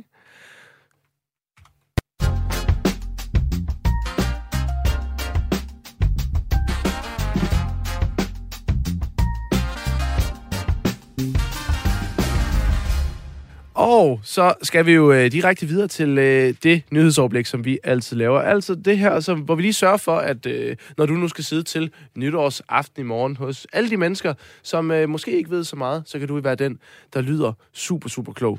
Og øh, Maria, jeg ved, at du har lavet øh, verdens bedste nyhedsoverblik. Øh, er det rigtigt? Ja, jeg har lige siddet og skrevet på et eller andet. Jamen, vil du være fantastisk. Jamen, ved du hvad, så tager vi da bare et nyhedsoverblik ved Maria. Mange utålmodige og forkælede danskere oplever i disse dage ekstra lang tid, ekstra lang svartid på deres PCR-test. Det skyldes ganske simpelt, at, flere, at der er flere smittet med corona, flere i nærkontakt, og derfor altså også flere, der skal testes. Og man kan jo spørge sig selv, om sundhedsmyndighederne ikke godt kunne have forudset dette problem, men de lider måske af samme syndrom som DSB, der hvert eneste år bliver overrasket over, at sne og frost medfører signalfejl og forsinkelser på deres tog. Men det er ikke blot et problem, at svartiden er ekstra lang. Den kan også gå ud over arbejdsmiljøet. Det fortæller Anne-Marie Vangsted, som er direktør for Testcenter Danmark til TV2. Vores robotter arbejder i døgndrift og analyserer op mod 230.000 PCR-test om dagen, hvilket er langt over den normale kapacitet. Arbejdsmiljøtilsynet har talt med flere af robotterne, der oplever alt fra angst til halsbrand og søvnløse nætter. Stress er som bekendt en folkesygdom, og det er vigtigt, at robotterne forstår at passe på sig selv, selvom arbejdspresset er stort, fortæller tillidsmanden øh, for robotterne C3P0. Om robotterne kan forvente at gøre brug af deres optjente feriedage i det nye år, kan Testcenter Danmark endnu ikke bekræfte. Selvom Rusland har vist sig at være nogle kæmpe store dopingsvin, så kan de alligevel igen øh, byde sig til som værter for de olympiske lege. De var ellers udelukket, udelukket fra alle. Det var de ellers udelukket fra, efter de blev dømt af det internationale dopingagentur i 2019 for deres statsstøttede og systematiske doping. Straffen blev dog halveret, og derfor går Rusland en potentielt storslået sportsfremtid i møde. Og Putin kan godt begynde at glæde sig. Han deler nemlig værdisæt med nogle af verdens største sportsforbund, korruption, menneskerettighedsforbrydelser og enehersken og generelt røvhulsopførsel. Så hvem ved, næste EM ligger nok i St. Petersborg. Spasiba. Fra 10. januar og tre uger frem aflyser Ryanair 28 af deres 59 flyruter. Det skyldes, at Ryanair endelig har lyttet til deres ansatte og fået sat en stopper for de forfærdelige arbejdsforhold. Ej. Hvem er det, der har skrevet det her? Det har de ikke. De ansatte har det lige så dårligt, som de altid har haft det. Grunden til, at aflysningen af flyruterne skyldes selvfølgelig corona og den nye omikron-variant, som medfører nye restriktioner i hele Europa. Og det gør selvfølgelig, at Ryanair mister en masse penge. Selskabet regner med et tab for 2021 på et sted mellem 250 og 450 millioner euro. Jeg tror måske, der findes et ord for alt det her. Hvad er det nu? Nå ja, karma. Det er nærmest en naturlov, at korrupte politikere har flere liv end, det, end en almindelig norsk skovkat, som jo har ni liv. Korrupte politikere har typisk 12-13 liv. Det viser en opgørelse, som ingen har lavet, men som alle kan bekræfte.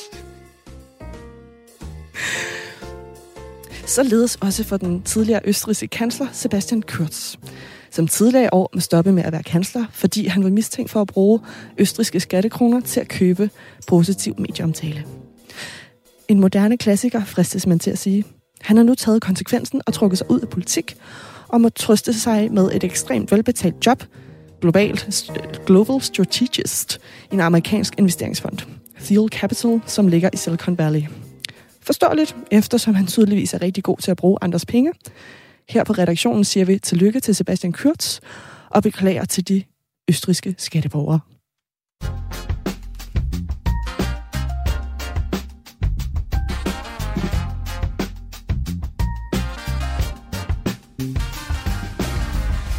I 2021, der oplevede mange af os at komme i corona selv isolations. Woo! Og de, der ikke har været i isolation endnu, jamen de har øh, med så stor sandsynlighed det til gode i år 2022. Hvad skal man så lave i øh, isolation, når man først har lyttet til samtlige afsnit af Radio 4's Margrethe-podcast? Der er lidt plug, den er rigtig god. Borgen sæson 4, den udkommer først i januar, og du kan alligevel ikke smage den naturvin, du fik i julegave af arbejdet. Tak, Andrew. Ja, så er du kun tilbage med dig selv og dine egne tanker. Men faktisk så er selvsituationen en glimrende anledning til at lære sin egen indre stemme lidt bedre at kende. Et nyt forskningsprojekt på Institut for Kultur og Kommunikation på Aarhus Universitet afslører nemlig, at vi bruger en femtedel af livet på at tale med os selv. Wow. Velkommen til, Johanne Krog Nedergaard. Du er Ph.D.-studerende øh, på det her projekt. Prøv at fortælle mig, øh, Johanne, først og fremmest, hvordan kategoriserer man at tale med sig selv? Hvad betyder det? Hej.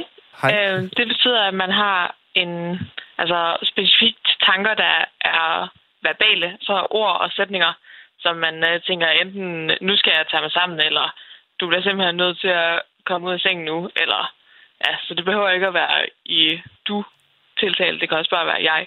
Øhm, og så har man så altså den her indre monolog kørende i hovedet. Man kan også øh, høre andre folks stemmer, hvis man nu øh, sådan gen, genlever samtaler, man allerede har haft. Hvis man prøver at finde på noget lidt mere smart at sige, end man gjorde, da den rigtige samtale fandt sted. Eller man kan øve sig på samtaler, der finder sted i fremtiden, hvis man skal til at have nogle lidt svære, komplicerede samtaler. Og Det er er, den slags ting, der foregår. Og er, er, det, er det noget, der har taget til under det? Er det noget, I ved overhovedet? Eller er det bare sådan, er det noget, vi altid har gjort, altså en femtedel af vores tid? øh, ja, det er, det er noget, vi altid har gjort. Da, vi har ikke øh, undersøgt specifikt, om det har ændret sig under Mm. corona. Okay. Øhm, men jeg har øh, anekdotiske beviser for, at øh, der er mange, der siger, når de er i selvisolation, så begynder de at snakke utrolig meget med sig selv. Og øh, Endnu mere, de plejer. hvad, sådan, kan du forklare lidt om, hvad de største overraskelser, som, som I er kommet frem til øh, her under den undersøgelse, I har lavet? Ja, så den, den undersøgelse, øh, vi for nylig har lavet, der har vi jo talt med en masse løbere, faktisk. En masse fritidsløbere og maratonløbere og også badmintonspillere. Mm. Og prøvet at se, om vi kunne øh, se nogle forskelle i, hvordan de taler med sig selv. Også øh, forskel i, øh, hvor gode de er. Altså maratonløberne, der har vi fået deres bedste maratontid. Øh, og så prøvet at se, om dem, der er hurtigere, hvordan adskiller deres ændrer stemme sig fra dem, der er lidt langsommere. Ja. Øhm, og så det mest interessante, vi fandt ud af, tror jeg, er, at øh, der er øh, meget store forskelle i, hvordan folk taler med sig selv, når de dyrker sport, og det hænger sammen med, hvad sporten ligesom kræver. Så øh, det tyder på, at det rent faktisk betyder noget, hvordan man taler med sig selv. Ikke, at det ikke er bare sådan en bivirkning af, hvad man lige laver. Fordi okay. øh, når man løber bare fritidsløb, så er der rigtig mange, der tænker på, sådan, hvad skal jeg lave senere i dag? Øh, alt muligt, der ikke har noget med løbet at gøre. Ja. Øh, og så når man er badmintonspiller, så tænker man meget på øh, sådan vinklen på catcheren, og hvor man skal placere sig henne på banen, og øh, hvad de andre nu tænker om, hvordan man spiller og sådan noget. Okay. Øh, og så med de her maratonløbere, så fandt vi så ud af, at dem, der var langsomt, så dem, der er sådan øh, nybegyndere måske, de, de har meget sådan stereotypisk øh, pep-talk ændrestemmeagtigt, så den siger sådan øh, meget positive ting, meget korte ting, meget gentagende ting, sådan, kom så, kom så, du kan godt. Øh, Og bliver man og så bedre af det så? der Ligesom, jamen, det er jo det, der er spørgsmålet. Fordi dem, der så er bedre, Ja. eller hurtigere, de, de er faktisk oftere øh, ikke nogen indre stemme. Og okay. det tolker jeg som, ikke at man bliver dårligere af at have en indre stemme, men at man har mere brug for den, når man øh, er, er begynder i noget. Helt klart. Øh, altså, det lyder jo godt nok med sådan en indre stemme, og det lyder som en god ven, der altid er til at bakke det op, men jeg forestiller mig også, at det kan være sådan lidt en led. Satan, øh, ved I noget om, sådan, at vores indre, indre stemme typisk er en god eller en, en tavlig ven? Ja, det kan jo nemt løbe løbsk, øh, som det for eksempel tit gør, i, når man har når man lider af angst og depression, men også øh, ellers. At øh, men det ligesom bliver ved med at sige, du er dum, du er doven, der er ingen, der kan lide dig. Øh, og man ikke rigtig kan styre det. Det bliver bare ved med at, at gentage sig, sådan at man til sidst begynder at tro på det. Mm. Øhm, men jeg tror ikke, man kan sige noget om, hvorvidt det typisk er en god ven eller en dårlig ven. Okay. Jeg tænker mere på det som et værktøj, som ja, værktøjer kan jo bruges godt og dårligt. Selvfølgelig. Okay. Jamen, det lyder det, altså, spændende. Helt, sådan, helt kort her til sidst. øh, Hvad hedder det, Johanne? Er, er der nogen undersøgelser om, hvornår man sådan er, er mindst i dialog med sig selv? Er det sådan, når man har det godt så, eller, eller hvad? Øh, ja. ja, det ligner, at det er, når man er i en situation, der hverken er, for, hverken er svær eller kedelig. Okay. øh, så hvis det er meget svært, så har man brug for at tale sådan instruerende til sig selv. Mm. Det, altså det, man har i gang med. Hvis man er til matematikeksamen eller sådan noget, Ja. så har man brug for at tale meget til sig selv om, om problemerne, man skal løse. Øhm, men hvis, man, hvis det er virkelig kedeligt, som et eksperiment, jeg har lavet for eksempel, hvor folk bare skulle sidde og stige på en skærm, og hvor der ikke skete noget, Ja. øh, så taler man også rigtig meget med sig selv, fordi at øh, der er ikke, ligesom ikke noget andet at lave. Men hvis man så har gang i et eller andet, som man har øvet sig i mange gange, og man behøver ikke rigtig koncentrere sig om det, så er det, der bliver øh, relativt stille.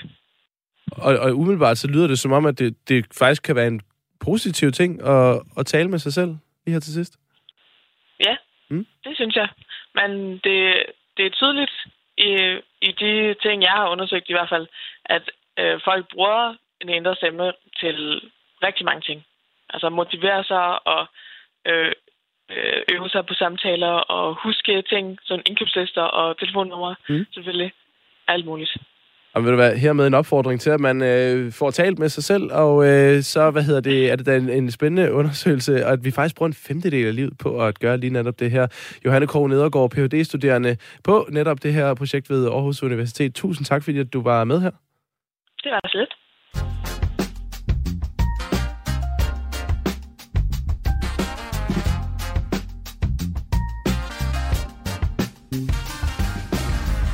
Har du et nytårsforsæt?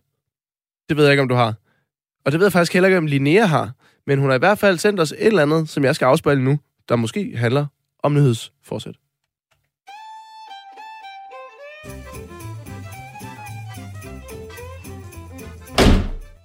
Am I right? Dit daglige envejskommunikerende debatoplæg, der får dig til at ændre holdning hver dag. Am I right? Jeg hedder Linnea, og jeg synes, vi skal være meget mere ambitiøse i vores nytårsforsæt.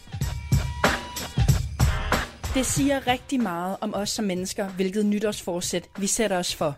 Og derfor siger det utrolig meget om os som samfund, hvilke nytårsforsætter der er flest, der vælger.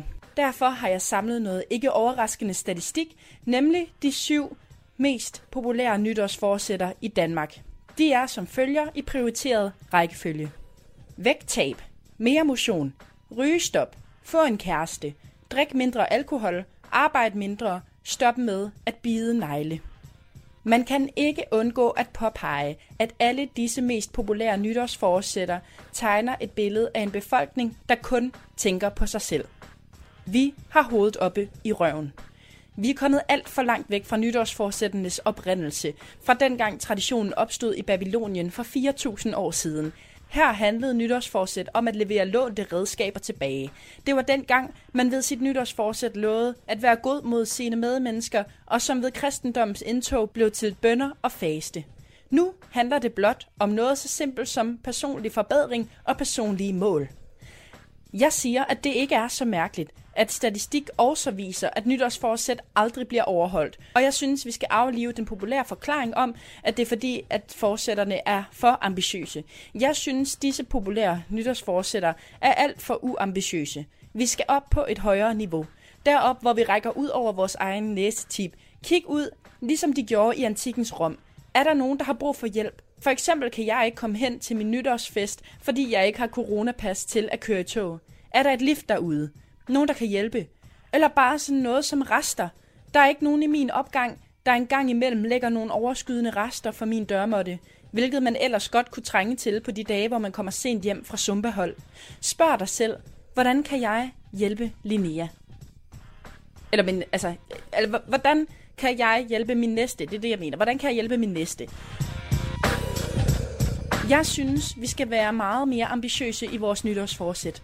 Det er bare min mening, og jeg tror, du er enig. Am I right? Hjælp din næste, Linnea.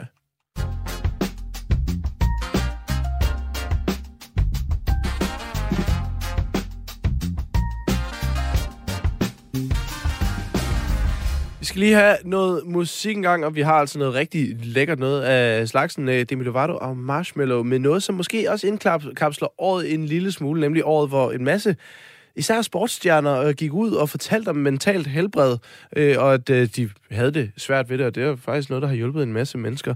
Det øh, er en sang med Demi Lovato og Marshmallow selvfølgelig. Den hedder øh, Okay, Not To Be Okay.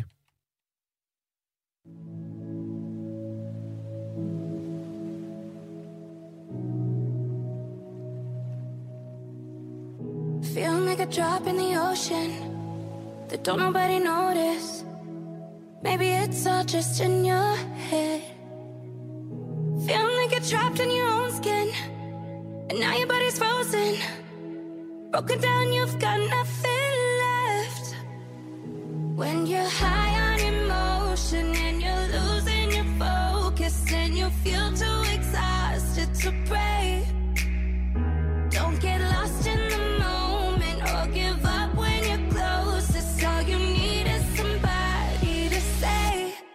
it's okay not to be okay.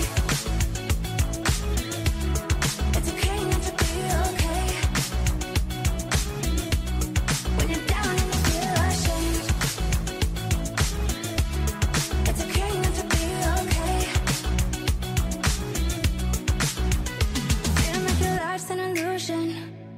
And lately you're secluded, thinking you'll never get your chance.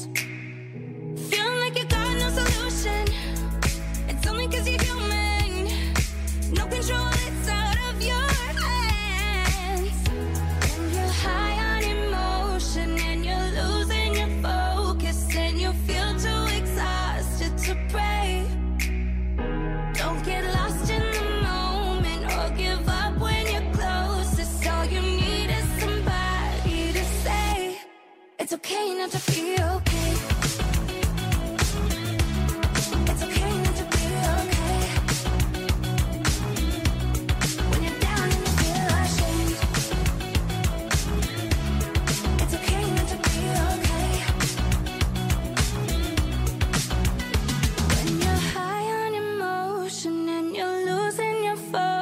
and you feel too exhausted to pray. Don't get lost in the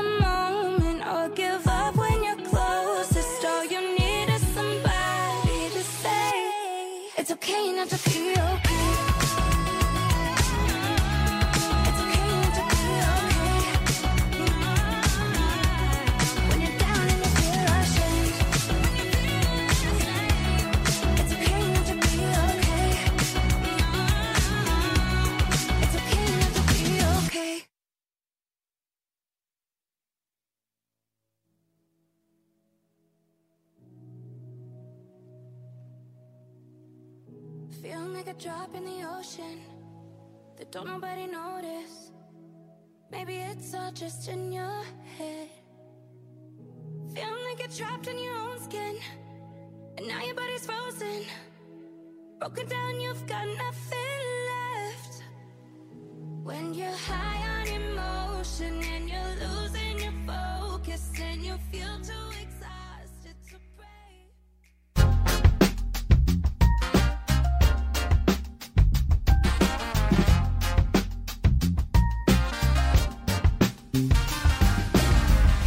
Året 2021 var et kæmpe sportsår. Vi havde et brag af øh, en EM-slutrunde, der til dels fandt sted i København, øh, som virkelig ligesom fik sat k i nogle sommer 22 eller 92 associationer. Der var OL i Tokyo, øh, en masse god national sportslighed der. Håndbolddamerne fik bronze ved VM. Jonas Vingård blev nummer to i Tour de France. Øh, herlandsholdet kvalificerede sig overlænt til verdensmesterskabet. Damerne bragte ud af, jeg kunne blive ved. Men udover succeserne, så har der også været noget øh, andet bemærkelsesværdigt i den internationale sportsverden, nemlig at det er blevet okay ikke at være okay. Og det er så også, øh, hvad hedder det, det som den her sang, øh, vi lige har hørt, sådan, snakke lidt om. Vi så det, da tennisstjernen Naomi Osaka sagde over for, øh, fra over for pressemøder, og hun var åben omkring sin angst. Simone Biles, den her, altså verdens bedste gymnast igennem tiderne, øh, som også trådte ud af OL på grund af psykisk øh, helbred. Håndboldstjernen Mathias Gissel, han fortalte åben om det, både det fysiske og psykiske pres, som øh, det her håndboldprogram sætter spillerne i. Og i den sammenhæng, så kan man selvfølgelig også nævne, at hele fodboldlandsholdet ligesom blev til menneskemennesker med følelser under hele øh, EM-slutrunden, øh, som selvfølgelig udvandt af det, vi alle sammen så med, øh, med Christian Eriksen. Men det er som om, den her tendens, den er forholdsvis ny. Så hvad er det egentlig, der er sket? Velkommen til, Andreas Juhl, øh, idrætshistoriker øh, og øh, podcastredaktør og vært hos idrætshistorie.dk. Velkommen til. Ja, tusind tak skal du have. Andreas, først og fremmest, øh, er det her en tendens, øh, altså at, at sportsstjernerne begynder at åbne op for deres psykiske sårbarhed? Ja, øh, helt klart øh, en, en tendens, øh, som er, som er relativt ny. Øh, Nu nævnte du, at, at jeg er idrætshistoriker, så jeg kan selvfølgelig godt lide også at, at gå lidt tilbage i historien. Det er ikke første gang, vi ser, ser det her. Øh, det gode gamle Billie Jean King øh, sagde tilbage i starten af 70'erne sådan noget med, at sport er et mikrokosmos af hele samfundet. Og det tror jeg også, det er det, vi ser nu her. Øh, hvis jeg sådan lige skal, skal gå, øh, hvis vi lige skal tage et par år før, altså sådan noget nullerne, ja. tierne, så så vi jo i sportens verden, ligesom vi måske så i, i, i hele verden, resten af verden, sådan en eller anden form for perfekthedskultur. Så sportsudøvere, de skulle være de bedste, de skulle se godt ud, de skulle sige alt det rigtige, både foran rullende kamera og også på sociale medier. Så hvis vi tænker tilbage på nullerne og, og, og tierne, øh, eksemplificeret, personificeret, så kan vi tænke på sådan en som Cristiano Ronaldo, som er den her komplette fodboldspiller. Perfekt fysik og et hurtigt kig på en sociale medier, så tegner det også et billede af sådan en mand, der har det ultimativt perfekte mm. liv for at blive den allerbedste udgave af sig selv. Og i en dansk kontekst, der er det sådan en Wozniacki. Hun var også øh, øh, trænet hårdt, øh, fik øh, masser af søvn, og så sagde hun altid det rigtige. Og det er lidt ja. kedeligt nogle gange. Hun sagde altid det her med, at jeg spiller én bold ad gangen, én kamp ad gangen. men, men altså i slutningen af 10'erne, så kom der, der skete der noget nyt. Vi så atleter have en holdning til den verden, de rendte rundt og levede i. Øh, sådan en quarterback, Colin Kaepernick fra USA, der gik på knæ under nationalmelodien. Vi så den kvindelige fodboldspiller Rapino, Megan Rapino lige pludselig tage kampen op for lighed mellem kønnene og respekt, kæmpede for respekt for forskelligheder. Vi så LeBron James, vi så hele NBA fortælle verden, at Black Lives Matter. Og så er vi oppe i 2021. Altså, her, her er det altså blevet okay, at atleterne både tager, ligesom tager vare på den verden, de lever i, men de tager altså også rigtig meget vare på sig selv. Øh, og- det tror jeg, da, eller det er der en ny tendens, vi har set i 2021, og, og det er der da helt sikkert et behov for fra atleternes side, men jeg tror da også lige pludselig, der er blevet plads til det i verden, altså en verden, hvor, hvor vi har hvor vi er åbnet op for, at vi gerne vil høre øh, atleterne vise noget sårbarhed. Så, øh, så en, en, en ny tendens, som vi også har set tidligere, men, men som vi i hvert fald ikke har set de sidste 20 år. Øh, så, så på den måde er det øh, noget, tror jeg, der er kommet for, for at blive de næste par år. Ja, jeg ville ønske, vi havde mere tid til at, at, at snakke om det, men, men lige sådan et sidste spørgsmål øh, her til, til dig, Andreas, hvis du kan svare på en, en 40 sekunders tid. Hvad tror du, der har Ja. gjort, den her tendens, den, den kommer nu? Jamen, jeg tror, at det kommer som et modsvar til det her, den her perfekthedskultur. Altså det her med, at det er okay, ikke at være okay, øh, det, det er der lige pludselig åbnet op for som et modsvar til det andet. For det skabte en masse stress, det skabte en masse pres, som vi ikke kunne leve under mere. Så øh, unge mennesker siger fra over for det her, og det gør sportsstjerner altså også. Så, øh, så det er, de er ligesom gået forrest i den her øh, trend, som jeg er ret sikker på er rigtig sund for hele vores samfund. Jeg håber meget, at, at ungdommen tager den her trend til sig og, øh, og siger til sig selv, det er okay ikke at være helt perfekt hele tiden. Ved det synes jeg øh, er smukt at gå ud på, men det blev en, øh, en lille smule kort her til sidst. Andreas Juhl, idrætshistoriker og podcastredaktør og vært hos øh, idrætshistorie.dk. Tak fordi, at du, du var med her, og godt nytår til dig. Ja, tak i lige måde.